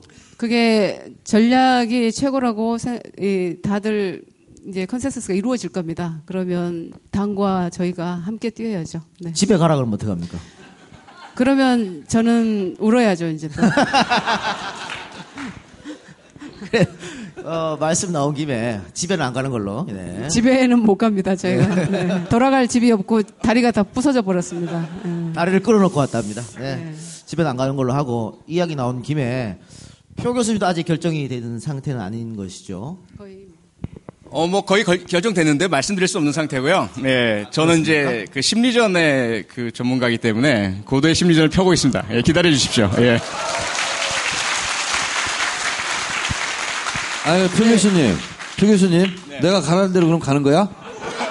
아, 제가 다 결정합니다. 예. 양상무도 좀 이따 내가 말씀드릴게요. 예, 하여튼 마포 을 빼고 제가 잘 골라서 이렇게 보내도록 하겠습니다. 왜 뺍니까? 마포를. 예. 근데 사실은 표 교수님 말씀이 가장 신뢰가 가거든요. 프로파일러시기 때문에 심리에 강하시잖아요. 그렇지만 저는 선혜원 위원장님의 말씀에 가장 따를 수도 있습니다. 네. 저는 전략가거든요. 저는 저는 되게 만들 수 있습니다. 될 곳에 가면.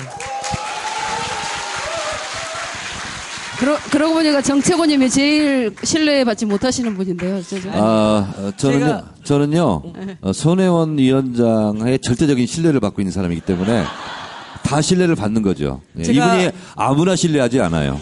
자, 신뢰하는 것을 말씀해 보시죠. 제가 여러분들 재밌는 얘기 하나 해드릴게요. 저는 이제 정치에 이제 들어온 지 얼마 안 됐기 때문에 이 잘 몰라요. 뭐 무슨 지역구 대표 누가 누구고 비례대표가 누구 이런 건 모르는데 마포 을이잖아요. 근데 여의도가 마포랑 붙어 있기 때문에 국회의원들이 마포에 많이 살아요. 여의도에 비해서 집도 좀 싸고 그렇다 그래요. 근데 마포에 비례대표 잘못 들어왔다 죽습니다. 비례대표 의원이 마포로 뭐 처갓집이 있어서 이사를 온다 하면은 바로 정청래 최고한테 보고를 해야 돼요. 어, 나, 나 아니야. 이거 처갓집에 임시로 사는 거야. 이러고 와야 돼요. 그러니까 이, 그 얼마나 그 마포 어제 개소식 하셨는데 얼마나 마포을에서 지지를 많이 받고 계신지 정말 놀라워요. 그 대신 그 지지에 또 기반에는 또 뭐 아주 철벽 같은 그런 이 지역구를 유지하고 계십니다. 근데 저는 이제 정청래 네, 저는 이제 제 그 미래 또 출마 관련해서는 정청래 의원님 말씀을 절대로 듣지 않습니다. 왜냐하면 저분은 본인만 아시는 분이거든요. 그래서 본인의 당락은 전문가신데 나는 나만 잘 되면 돼. 예 절대 안 듣습니다 저는. 그 정청래 의원이 그 당내 인사들 혹시 마포로 올까봐 얼마나 경계하냐면 저는 계속 쳐다봐, 어, 이렇게. 다른 의원들이 그냥 시장에 망원 시장에 그냥 물건 사러 가도 왜 이 시장으로 와 여기 왜 와 시장에 다른 시장으로 가 이래, 이래, 이래. 영등포 청과 시장으로 가란 말이야 이렇게 정 의원님 제가 갈까요? 아니, 그, 와도 돼요. 어, 와도 되는데, 어, 저는 더 큰 일도 해야 되기 때문에, 그 자리를 비워줘야 돼요. 네. 그래서 오셔도 되는데, 서포터로 갑니다. 어, 무지하게 서포터. 손톱을 할퀼 거야. 그말 나온 김에 또 한 말씀 드리면, 어, 이제 사실은 이 영입 인사 이분들이 에, 말은 안 해도 어, 신사의 품격을 지키느라고 얼굴에 낯빛은 드러나지 않지만 속은 썩습니다, 사실은. 왜냐하면 지금 결정된 게 별로 없어요. 없어서 어 제가 또 이 시대에 참 컨설팅 하는 사람 아닙니까? 그게 저한테 실제로 문의 전화가 많이 옵니다. 아, 정전 최고님 이럴 때는 어떻게 해야 되나요? 근데 저는 이제 일반적인 얘기밖에 못 드리고 저는 이번 선거가 재미있는 저 개인의 관전 포인트는 그렇습니다. 아까 손혜원 위원장도 잠깐 얘기했듯이 이렇게 1인에게 모든 권력이 집중된 적이 야당사에 없습니다. 김대중 대통령 때도 이런 권한을 다 갖지 못했어요. 그래서 조금 생각이 다르고 약간 정체성에 대한 이러저러한 시시비비가 있는 것은 분명하고 저는 그 부분에 대해서 개인적인 주장은 있습니다. 그러나 주장을 하지 않는 이유가 있어요. 똘똘 뭉치는 모습, 그래서 단결했을 때 우리 당이 얼마나 큰 힘을 폭발할 수 있을까. 이것을 저는 어, 굉장히 흥미롭게 지금 개인적으로 지켜보고 있습니다. 다행히 그래서 약간의 차이가 있고 이렇게 있지만 한 목소리를 내면서 한번 가보자. 그 생각이 내 생각과 조금 다르더라도 그것이 총선 승리에 얼마만큼 기여하는 어, 어떤 임상 실험의 결과가 이번에 나오지 않을까 그렇게 생각이 들어서 저도 뭐이 김종인 박사 하시는 말씀을 다 제가 100% 동의하는 게 아닙니다. 그리고 문재인 대표가 말씀하시는 것을 저는 다 100% 동의하는 건 아니에요. 그러나 한번 지켜보자. 그리고 이번에는 진짜 하나된 목소리로 하나된 몸짓을 한번 띄워보자. 그랬을 때 자기의 주장과 이런 것을 목소리를 좀 내서 시끄럽게 하는 것보다 오히려 더 결과가 좋다면 아, 단결이 총선의 총선 승리에 대선 승리에 제1의 무기가 된다면 이것이 좋은 선례가 되지 않을까 그런 생각이 들어서 손혜원 홍보위원장이 저를 막 씹어도 저는 가만히 있습니다. 네. 예. 아, 더불어민주당의 비상대책위원으로서 평의원 정청래의 태도에 칭찬을 드립니다. 네.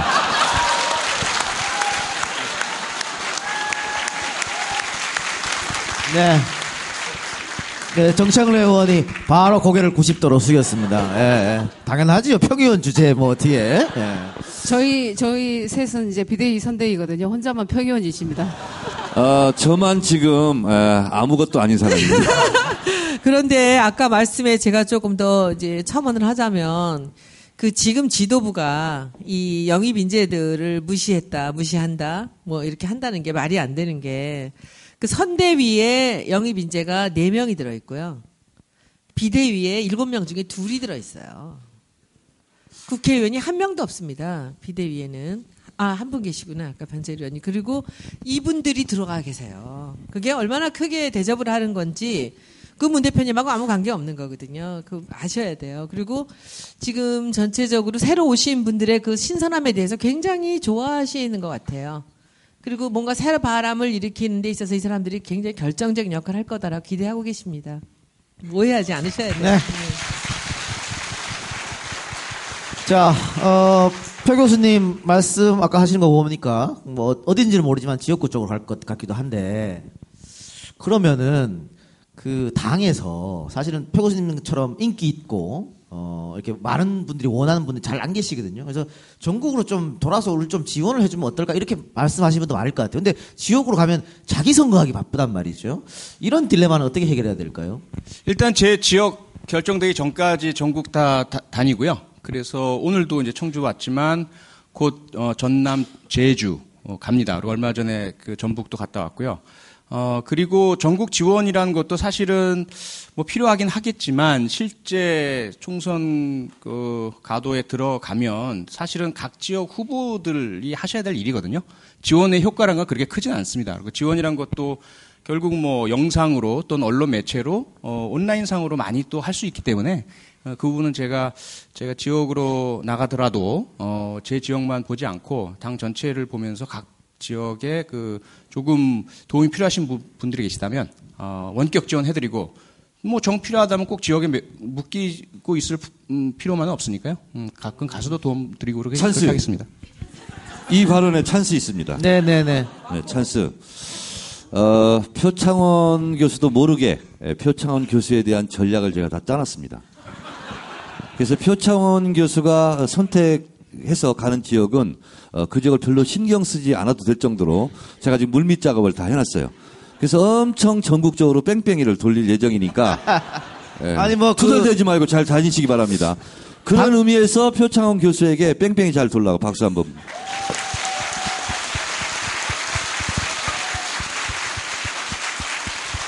네. 그 뭐 당에서 뺑뺑이 돌리는 것은 뭐 어쩔 수 없는 일이고요.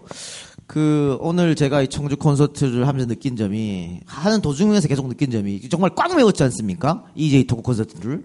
그래서 당은 그냥 뭐 당대로 하든 말든 뭐 난 모르겠고 EJ 토크 콘서트를 콘서트가 이 청주만큼만 성황이 되면 이거 그냥 나도 전국을 한번 돌까 싶기도 하거든요. 네.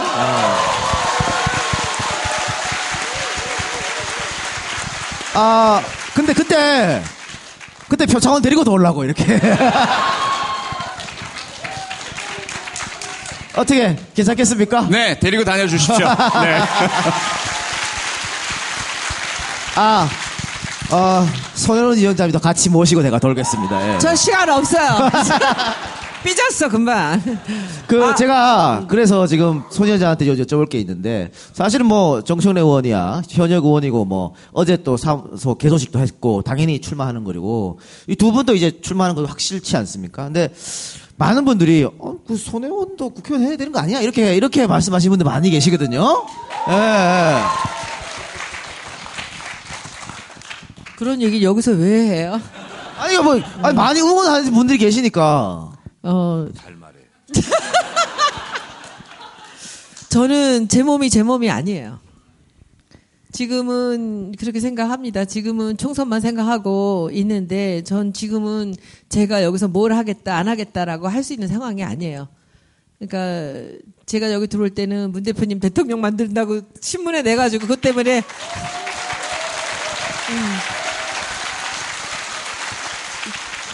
그 얘기하고 들어오는 바람에 제가 여기 들어와서 몇 달 동안 얼마나 고생했는지 몰라요.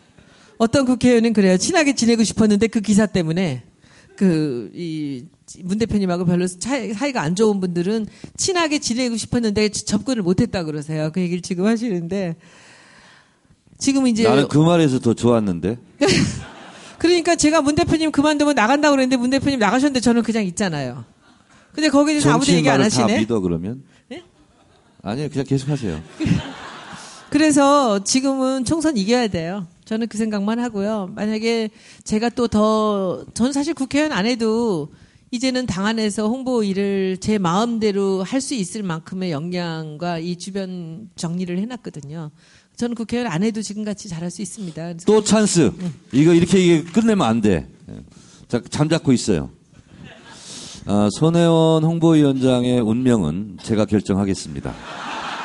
네. 본인이 설령 안 한다고 하더라도 어, 정권 교체에 뭐가 필요한지를 제가 판단하겠습니다. 예. 손혜원 위원장과 상의하지 않고 제가 판단해서 제가 그렇게 그냥 결정할 테니까 여러분들 그렇게 알고 계세요? 이? 네, 맘대로 하세요. 제가 궁금한 거 하나 있어요. 이동영 작가 보고 오신 분. 두죠?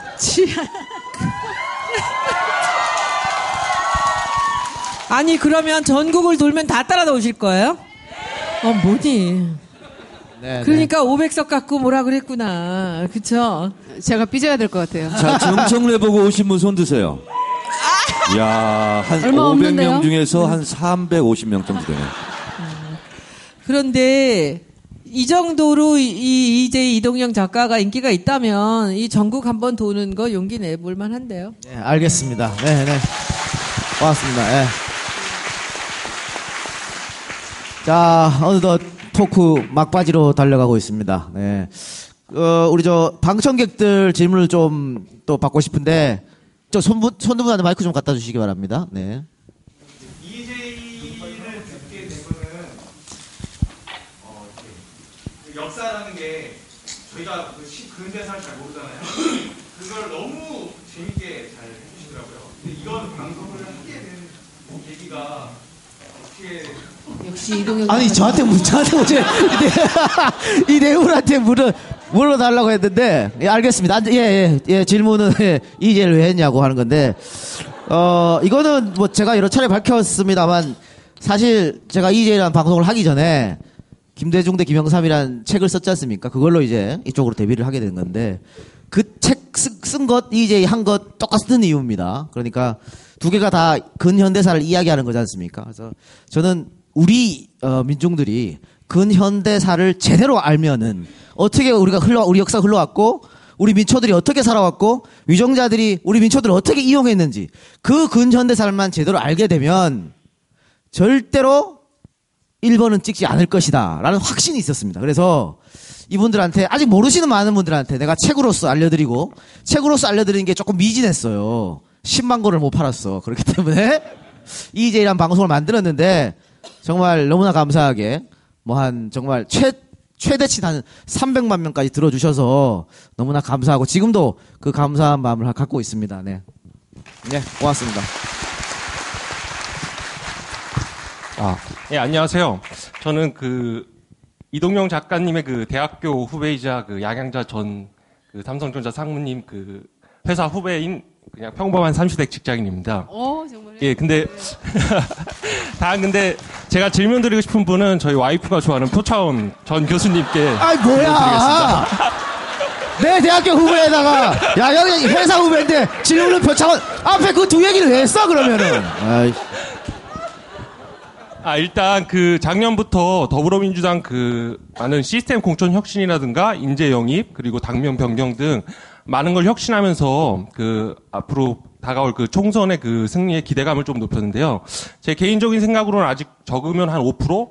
크게는 한 10% 정도 좀 뭔가 좀 부족하다고 생각을 하는데 어, 좀 더 총선의 승리를 하려고 하면은 제 개인적인 의견은 그 투표율이 일단 좀 높아야 된다고 생각합니다. 그 중에서도 그 야권 성향이 강한 20, 30대 투표율이 좀 높아야 된다고 생각을 하는데 솔직히 제 주변을 봤을 때 투표를 안 하는 분은 계속 투표를 안 하고 투표를 하는 분만 투표를 하는 지금 20, 30대의 그 상황입니다. 근데 혹시 그 표창원 교수님은 혹시 그 20, 30대의 투표율을 좀 더 혁신적으로 올릴 수 있는 그 더불어민주당 내의 그 계획이라든가 아니면 개인적인 생각이 있으시면은 좀 알고 싶습니다. 아, 그 어려운 질문을 가장 큰 고민입니다, 저희가. 가장 큰 고민이고, 어, 개인적인 어떤 아이디어도 있겠지만, 일단은 당을 대표해서 좀 말씀을 드리자면, 두 가지 차원에서 집중을 하려고 합니다. 하나는 재미, 관심을 끌어야 되거든요. 그래서 20, 30대 분들께서 다른 데 놀러 가시기보다 한번 투표를 하는 것이 더 이 휴일을 보내는 어, 재미있는 방법이겠다. 이렇게 느끼게끔 해드리기 위해서 많은 노력을 하고요. 손혜원 위원장님이 아마 그 부분을 가장 더더더더더더더더 예. 더더더 해 주실 거고 이제 두 번째가 나와의 관련성이거든요. 어 선거 그래 좋아 정치 어 중요하겠지. 그런데 나랑은 별 상, 상관이 없는 것 같아라는 것 나와 유리된 듯한 그 느낌을 어떻게 이게 나와 관련된 것이다라고 끌어올 것인가. 물론 언론 지상이나 방송에서 계속 어, 뭐 취업률 문제라든지 또 쉬운 해고 문제라든지 자신과 직접 관련된 부분들에 대한 정치적 이슈들이 나오긴 하지만 여전히 그건 알아서 누군가 해주겠지라는 마음이 많으신 것 같아요. 그래서 내가 직접 참여하지 않으면 내가 직접 어, 이 선거에 기여를 하지 않는다면 바로 내게 문제가 닥칠 수 있겠구나. 그리고 내가 참여한다면 바뀔 수 있겠구나. 이걸 느끼게 해드려야 사실은 어, 투표와 선거에 참여하실 거 아니겠습니까? 그래서 그 부분을 공략하기 위해서 많은 고민을 하고 있습니다. 근데 지금 당장 어떤 혁신적인 안을 드릴 수는 없고요. 저희들도 전략이라는 게 있으니까 최대한 노력을 하겠다는 말씀으로 다, 답을 가름하겠습니다. 예, 고맙습니다. 저기 한 가지만 제가 한 가지만 말씀드리면 제가 사실은 20, 30대, 40대까지도 정치에 별로 관심이 없었습니다. 그리고 출근을 했습니다. 휴일을 주었음에도 불구하고. 그리고 여론조사가 나오면 사실은 정말 죄송합니다. 지금까지는. 여론조사 전화가 오면 뭐야, 뭐지 이거? 바쁜데? 그걸 듣고 있을 어, 시간이 없는 거예요, 저한테. 그래서 그냥 끊었습니다.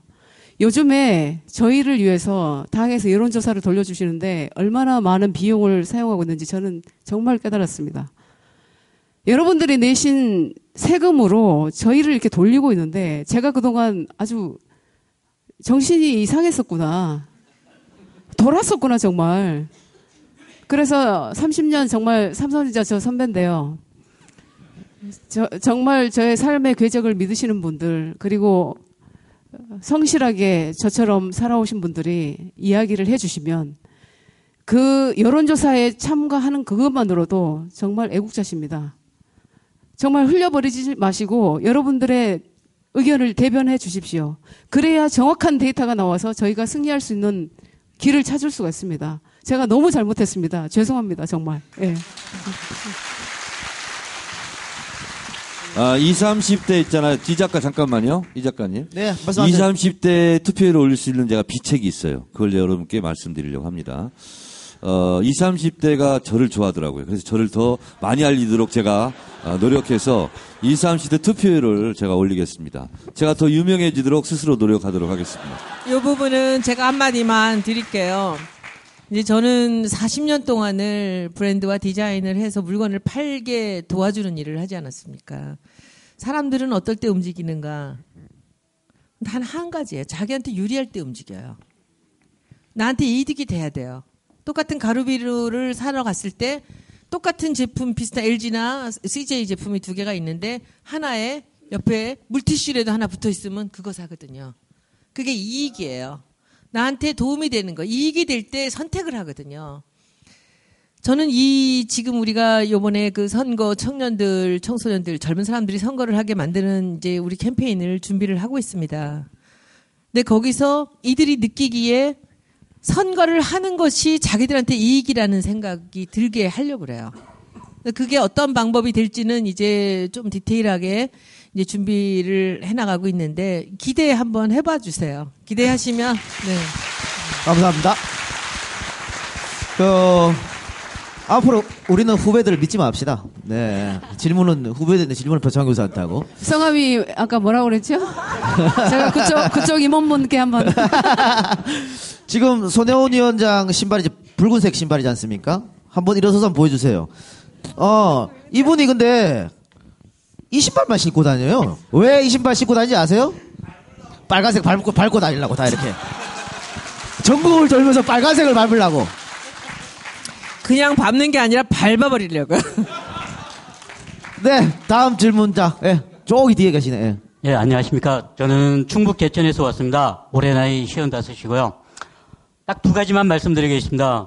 하나는 오늘 아침에 양양자 위원장님 페북에서 사진에 올리신 것처럼 늘 약자의 편을 품어주시고 그거는 정말 끝까지 좀 지켜주셨으면 합니다. 기억하고 그리고 있습니다. 또한 가지는 정 의원님한테 부탁드리는 건데 투표가 중요하고 선거가 중요한 게 아닙니다.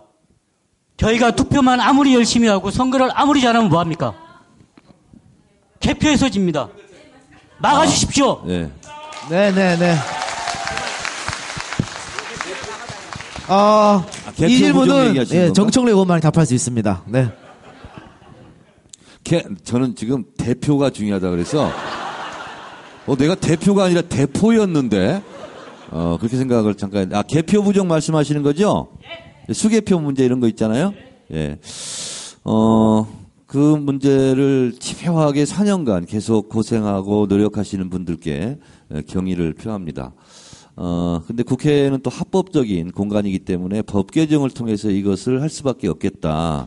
이런 생각이 들어서 어, 이러저런 그 하시는 분들한테 아이디어도 구하고 그래서 제가 그 법을 냈어요. 그 개표를 하면 개표 시비가 어, 벌어지지 않더라도 5%를 랜덤으로 추출해서 그냥 재검표를 하는 겁니다. 그래서 어, 예를 들어서 그 재검표를 하는 것은 246개 중에 5%를 선택할 수도 있고 이 청주 무슨 흥덕 지역구 여기에서 어, 5%를 할 수도 있고 그것은 이제 시행하는 것에 따라 다른데 그러면 혹시 개표 부정에 대한 유혹이 있더라도 그것이 차단하는 효과가 있지 않겠습니까? 그래서 무조건 시비가 안 붙어도 어, 개표가 끝난다면 무조건 다시 그거를 봉인해서 다시 5%를 랜덤으로 찍어가지고 다시 열어봐서 다시 표를 세보는 거. 어, 그 법을 제가 냈어요. 그래서 5% 어, 재검표 어, 바- 어, 방안을 냈는데 그게 지금 선관위에서도 그렇게 되면 자기들도 신뢰성을 높이는데 좋겠다. 그래서 중앙선관위에서 적극 미는 법입니다. 그런데 이게 통과되기 일보 직전에 어, 이건 실명을 얘기해도 되죠. 새누리당 법안심사 소위위원들도 오케이를 했고 우리 여- 네 명도 오케이를 해서 여덟 명이 이제 오케이를 해서 가는 거예요. 근데 에, 새누리당 진박 감별사 분이 한 분이 나타났어요. 갑자기 자기 법을 상정해 주지 않았다고 해서 모든 걸 파토냈어요. 그 새누리당 의원들도 아 그렇게 하면 어떡하냐고 이건 통과시켜야 되는데 근데 무강, 막무가내였어요.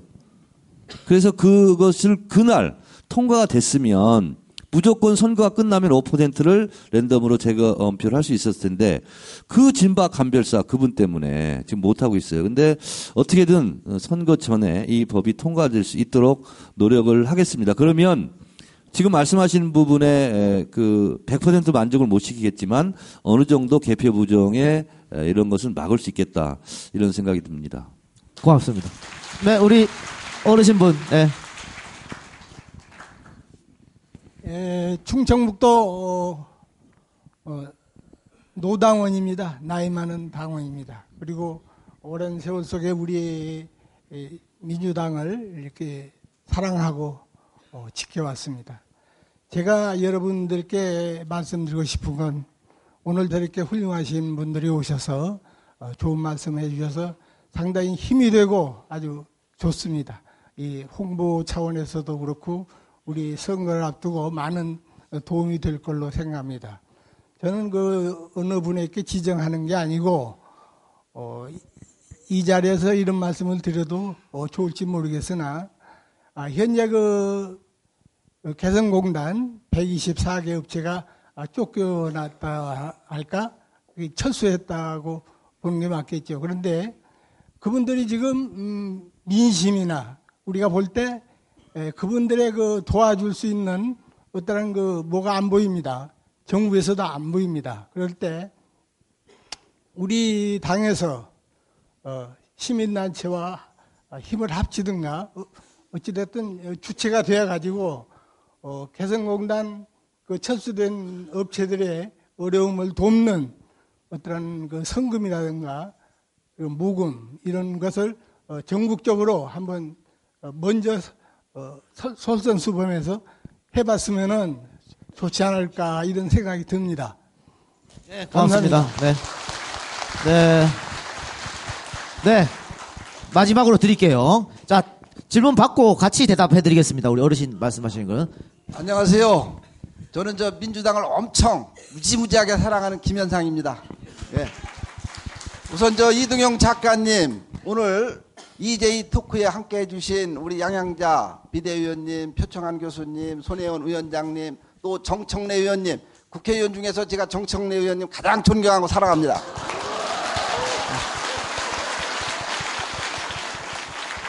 오늘 말씀 잘 들었고요. 제가 한 가지 느낀 점은 이제 선거 이슈에 묻혀가지고 국사교과서 국정화 문제가 아주 국민들 내리 속에서 사라지고 있는 것 같습니다. 이 국민들 특히 20, 30대 젊은 층을 공략하기 위해서는 국사교과서 국정화 문제를 토크의 주제로 삼아 주셨으면 해서 말씀 올립니다. 예. 네, 감사합니다. 네, 마이크 주십시오. 네. 어, 사실, 이, 그런 점이 없지 않아 있죠. 굉장히 중요한 문제가 바로 이, 어, 국정화 교과서 문제인데, 이게 좀 선거 기간에 좀, 이게 묻힌 감이 없지 않아 있습니다. 그래서 이것을 어떻게 좀 계속해서 이어져 나가야 되는 좀 아쉬움이 있는데, 사실 그 국정화 교과서 문제는 더불어민주당의 최고 전문가가 하필이면 오늘 이 자리에 있습니다. 어, 그분한테, 그분한테 뭐 어떻게 하냐고 여쭤봐야겠네. 자, 우리 조 의원님, 예. 국정화 문제 가장 전문가니까, 예. 마치 짜고 친 듯한 어떻게 이렇게, 예.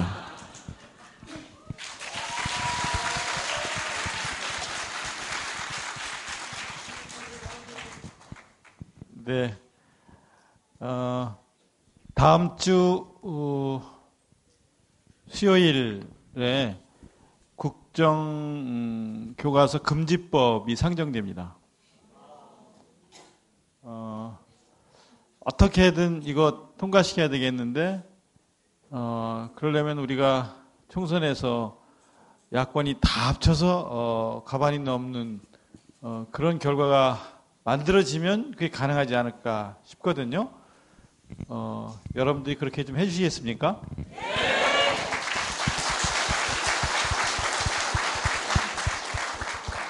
또 하나 친일 미화교육 금지법 이것도 어,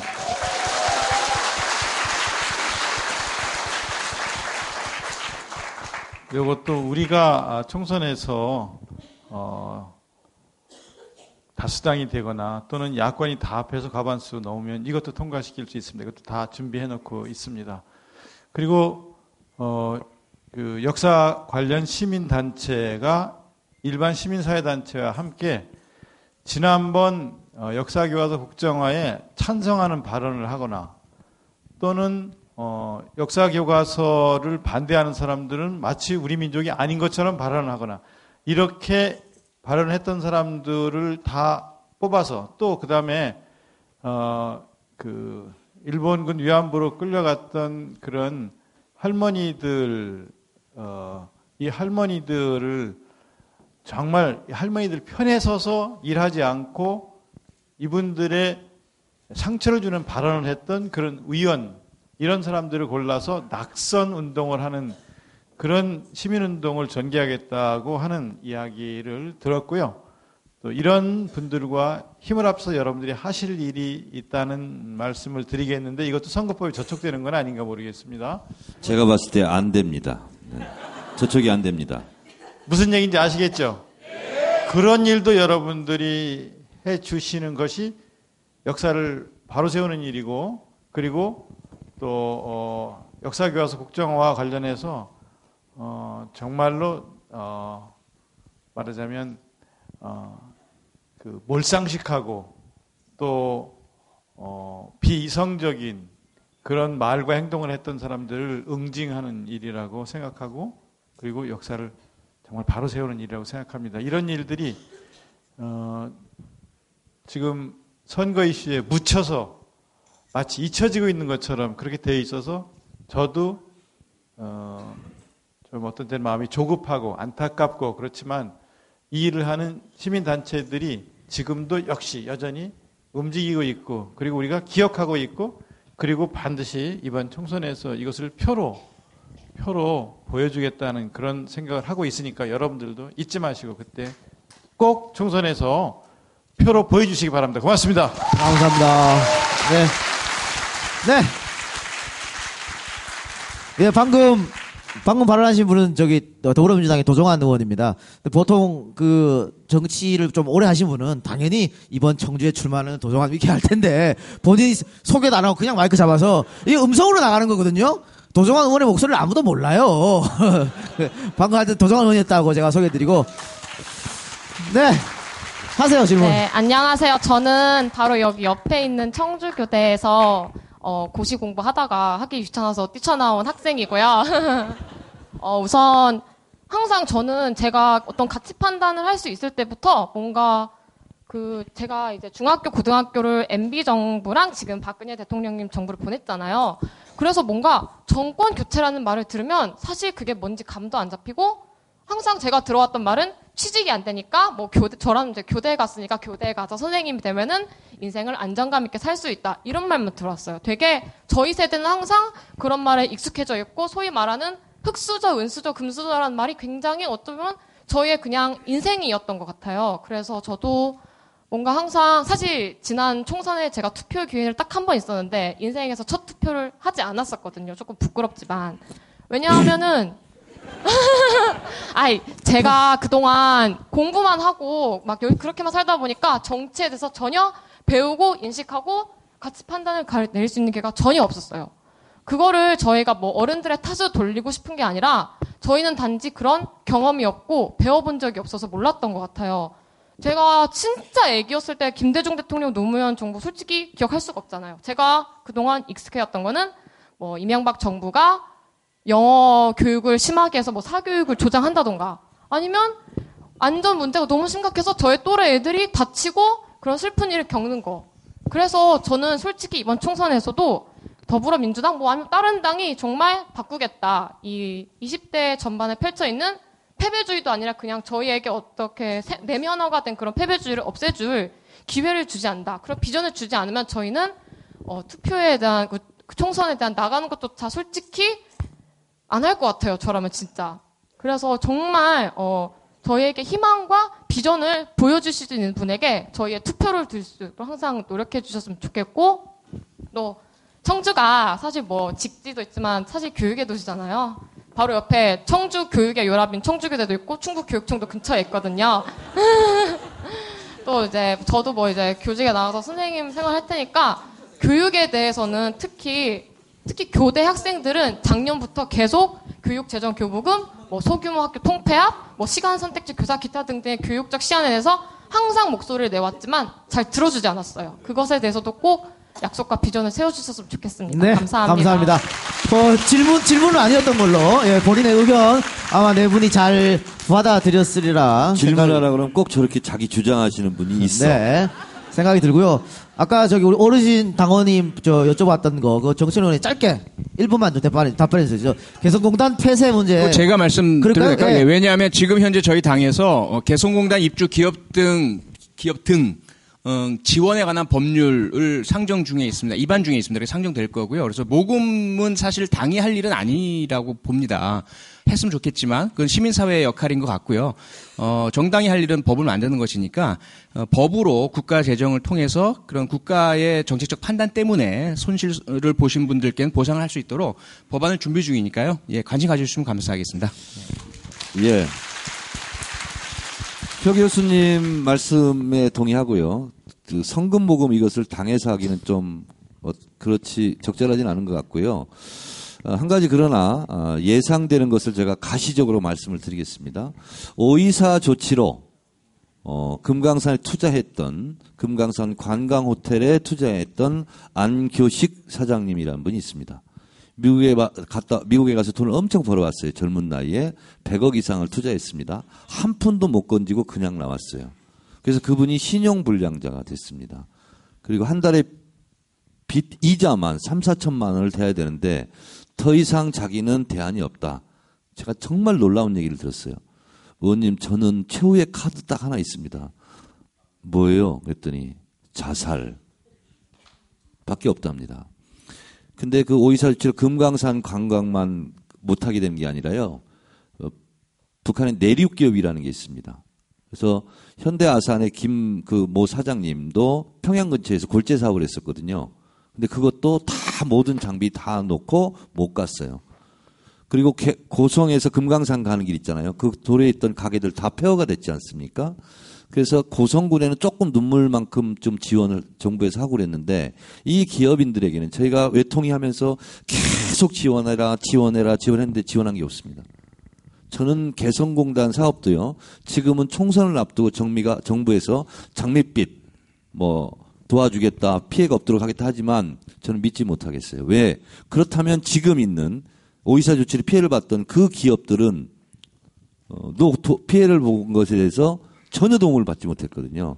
저는 그래서 실제로 정부에서 어, 지원하겠다 하는 것은 어, 저는 헛공약으로 끝날 가능성이 많겠다. 근데 참 걱정됩니다. 네. 그 또 아까 어르신이 말씀 중에 중앙당에서 이렇게 내려오셨다 그랬는데 중앙당에서 내려온 게 아니고 제가 모시고 온 겁니다. 예. 네, 큰일, 예, 큰일 납니다. 예. 예. 네. 그리고 아까 제가 모두에 지난 어 19대 총선에서 청주에 이제 네석 가운데 세 석을 더불어민주당이 갖고 왔는데 한 석 실패한 데가 있습니다. 이게 아마 상당구일 거예요. 그렇죠? 상당구인 상당구인 걸로 알고 있는데 어, 정우택 의원. 그래서 아까 뭐 어, 정청래 의원도 네 군데 다 할 수 있다 이렇게 했는데 거기 이제 준비하고 계신 분이 있으니까 그 인사말만 조금 들어보도록 하겠습니다. 모처럼 왔으니까 인사말을 잠깐 들어보도록 하겠습니다. 이분 뭐 예전에 청주시장도 한 걸로 알고 있는데 그죠? 한범덕 예비후보에게 뭐 꼭 이긴다 도와주십시오 이렇게 말씀하시면 안 됩니다. 그냥 이- 인사하러 온 거예요. 예.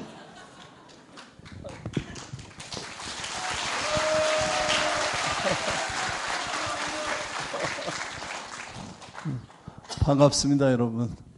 저는 뭐 청주에서 태어나 여기 뭐 본투백인데 서울서 사실 공무원 3분의 1을 하고 그리고 이제 2001년에 이현정 지사 부름에 와서 여기 왔다가 얼결에 세 번 선거를 나갔죠. 도지사 선거, 시장 선거 두 번. 그래서 이제 전 청주 시장을 하게 됐습니다.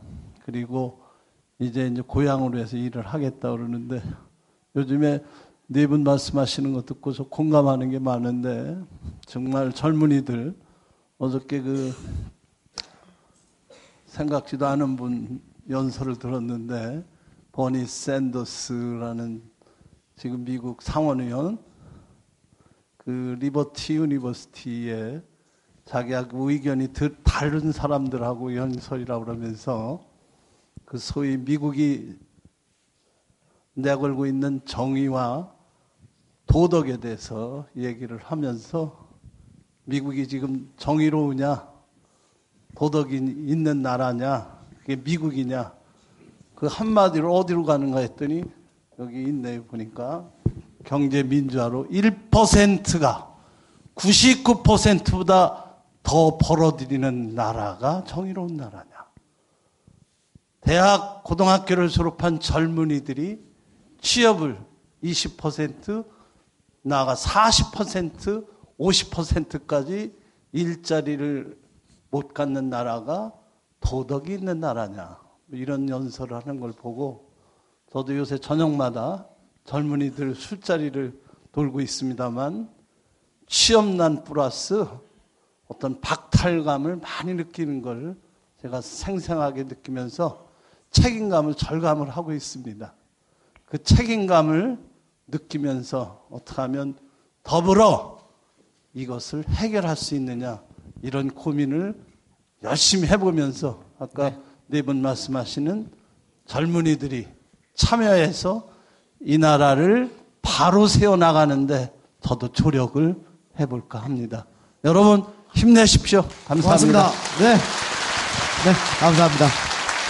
네, 혹시라도 뭐 나를 찍어달라 이런 말 할까봐 불안해했었는데 아 역시 아주 부드럽게 잘 하셨습니다. 자 이제 어, 마칠 시간이 됐는데요. 마지막으로 저 이번에는 반대로 정의원부터 한 마디씩만 하고 이제 이쪽에서 끝내도록 하겠습니다. 자그 정말 멀리서 오셨고 또 어, 총재에 계시는 분들도 참, 참석하는 게 사실은 일요일 날 주말에 시간 내기 쉽지 않거든요. 그러니까 우리 보러 이렇게 왔으니까 덕담이나 뭐든지 좋습니다. 한 마디씩 하고 끝내도록 합시다. 자, 서서 하겠습니다. 표창원 교수가 얼마 전에 이런 말을 했어요.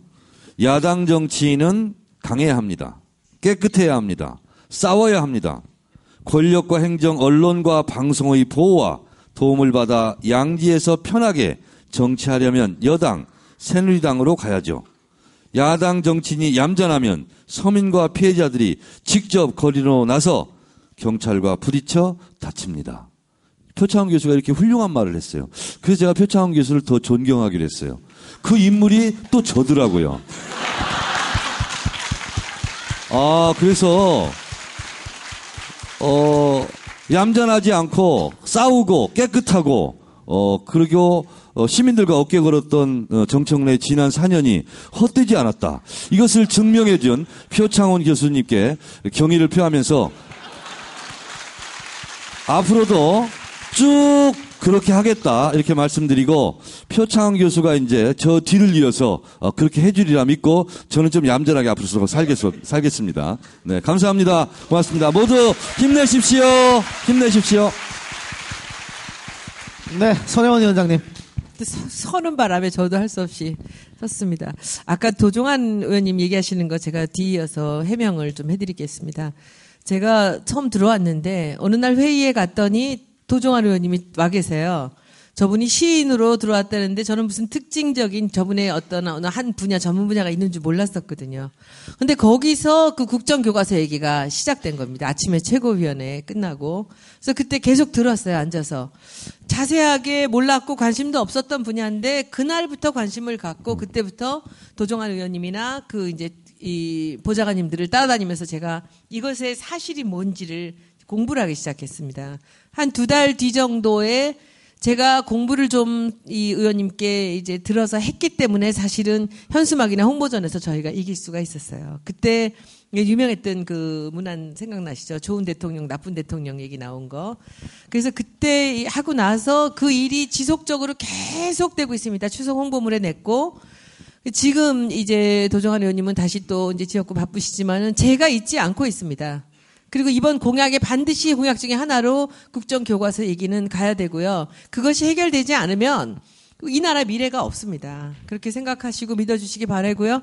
그리고 제가 처음에 이 12월 7일 날 당면 공모를 시작해서 1월 7일 날 공모의 디자인까지 다 끝냈어요. 한 달 만에. 근데 그때 이제 그 이름에 대해서나 뭐 이 디자인에 대해서나 말이 많았죠. 폄하하는 데도 많고 조롱하고 안철수 의원이 조롱했죠. 그때 뭐, 뭐 불어 터진 라면이 어쩌고. 근데 저는 제가 40년을 이 일을 했거든요. 이게 어떻게 사용될지에 대한 계산을 다 하고 있었기 때문에 그때 제가 이제 쓰는 걸 보면서 이 이름을 왜 이렇게 정했는지를 이제 아실 겁니다라고 말씀을 드렸는데 그때 제가 그랬어요. 선거에 도움이 될 겁니다. 이 이름이. 이 더불어라는 부분이 분명히 우리 선거에 도움이 된다. 이거는 뭐냐면 그 이름을 우리가 활용할 수 있다라는 얘기였습니다. 그래서 지금 이제 그 활용이 시작이 되었죠. 이겨야죠. 그렇죠? 네, 여러분들 감사합니다. 네.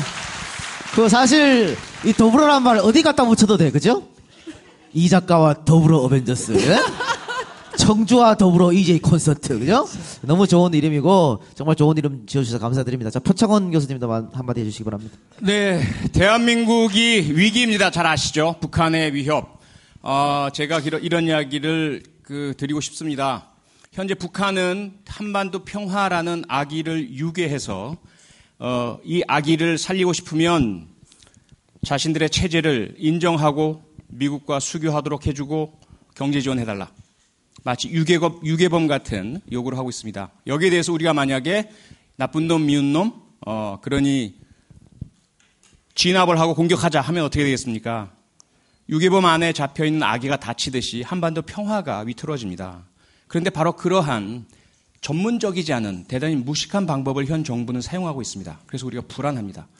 하지만 우리 더불어민주당은 어, 전문적인 프로파일러 그리고 예 위기 협상 전문 요원의 그 능숙한 협상, 국제적인 협력과 지원. 하지만 만약에 전쟁이 일어난다면 절대로 물러서지 않을 튼튼한 자주 국방력. 어, 이러한 어, 진정한 안보를 어, 확보할 수 있는 능력을 갖추고 있습니다. 그리고 대한민국의 경제가 위태롭습니다. 결코 앞으로는 2% 이상 성장하지 못할 new normal 시대라고 합니다. 그런데 계속 현 정부는 장밋빛 4% 이상의 성장을 약속하면서 많은 복지 공약을 내세우고 결국은 돈을 퍼다 부은 나머지 현재 대한민국 국가 부채가 644조에 이릅니다. 거의 국가 부채 그 직전까지 내몰려 있습니다.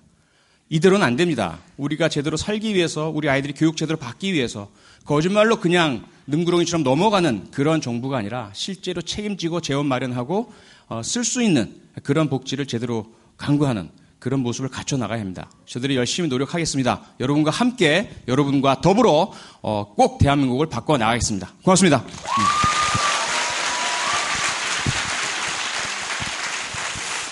네, 양양자 위원님. 어, 정치인은 묵비권을 행사할 권리가 없다고 저는 들었습니다. 어, 제가 페북에도 올려놨지만 어, 후, 어, 선거는 후, 어, 후보자의 과거가 아니라 유권자의 미래라고 강인선 논설위원의 말을 통해서 제가 올려놨는데 정말 밑바닥의 삶부터 그래도 세계적 글로벌 기업의 삼성의 이봉까지 한 저의 삶의 궤적을 보시고 그 삶에서 여러분들의 미래를 볼 수 있을 거라고 생각합니다. 소말리아에 수만 명이 죽어가도 내 손톱 밑에 가시가 아픈 법입니다. 여러분들의 자식이 살아갈 이 대한민국 함께 해 주실 거라고 믿습니다. 더불어 함께 해 주실 거죠? 고맙습니다. 네. 네, 고맙습니다. 네. 오늘 정말, 네, 정말 입, 입추의 여지 없이 가득 메워주셨고, 앞쪽에 이제 자리가 없어서 그냥 바닥에 앉으셨는데, 또 뒤쪽에 계속 서서 두 시간 이상, 어, 이렇게 방청해 주신 여러분들 정말 대단히 감사드리겠습니다. 어, 오늘, 어, 이것으로 해서 이제 더구, 어, 청주 콘서트 마치도록 하고요. 우리 앞쪽으로 다 나와서 예, 인사하면서 끝내도록 하겠습니다. 예. 또, 이렇게 이 다, 네분 서 있는 걸 사진에 한꺼번에 담는 기회가 잘 없으니까 이렇게 마이크는 두고 오세요. 또 무슨 말씀을 하시려고. 끝났어, 이제. 더더더더더더더더더더. 네, 인사합시다. 자, 여러분, 오늘 대단히 감사합니다.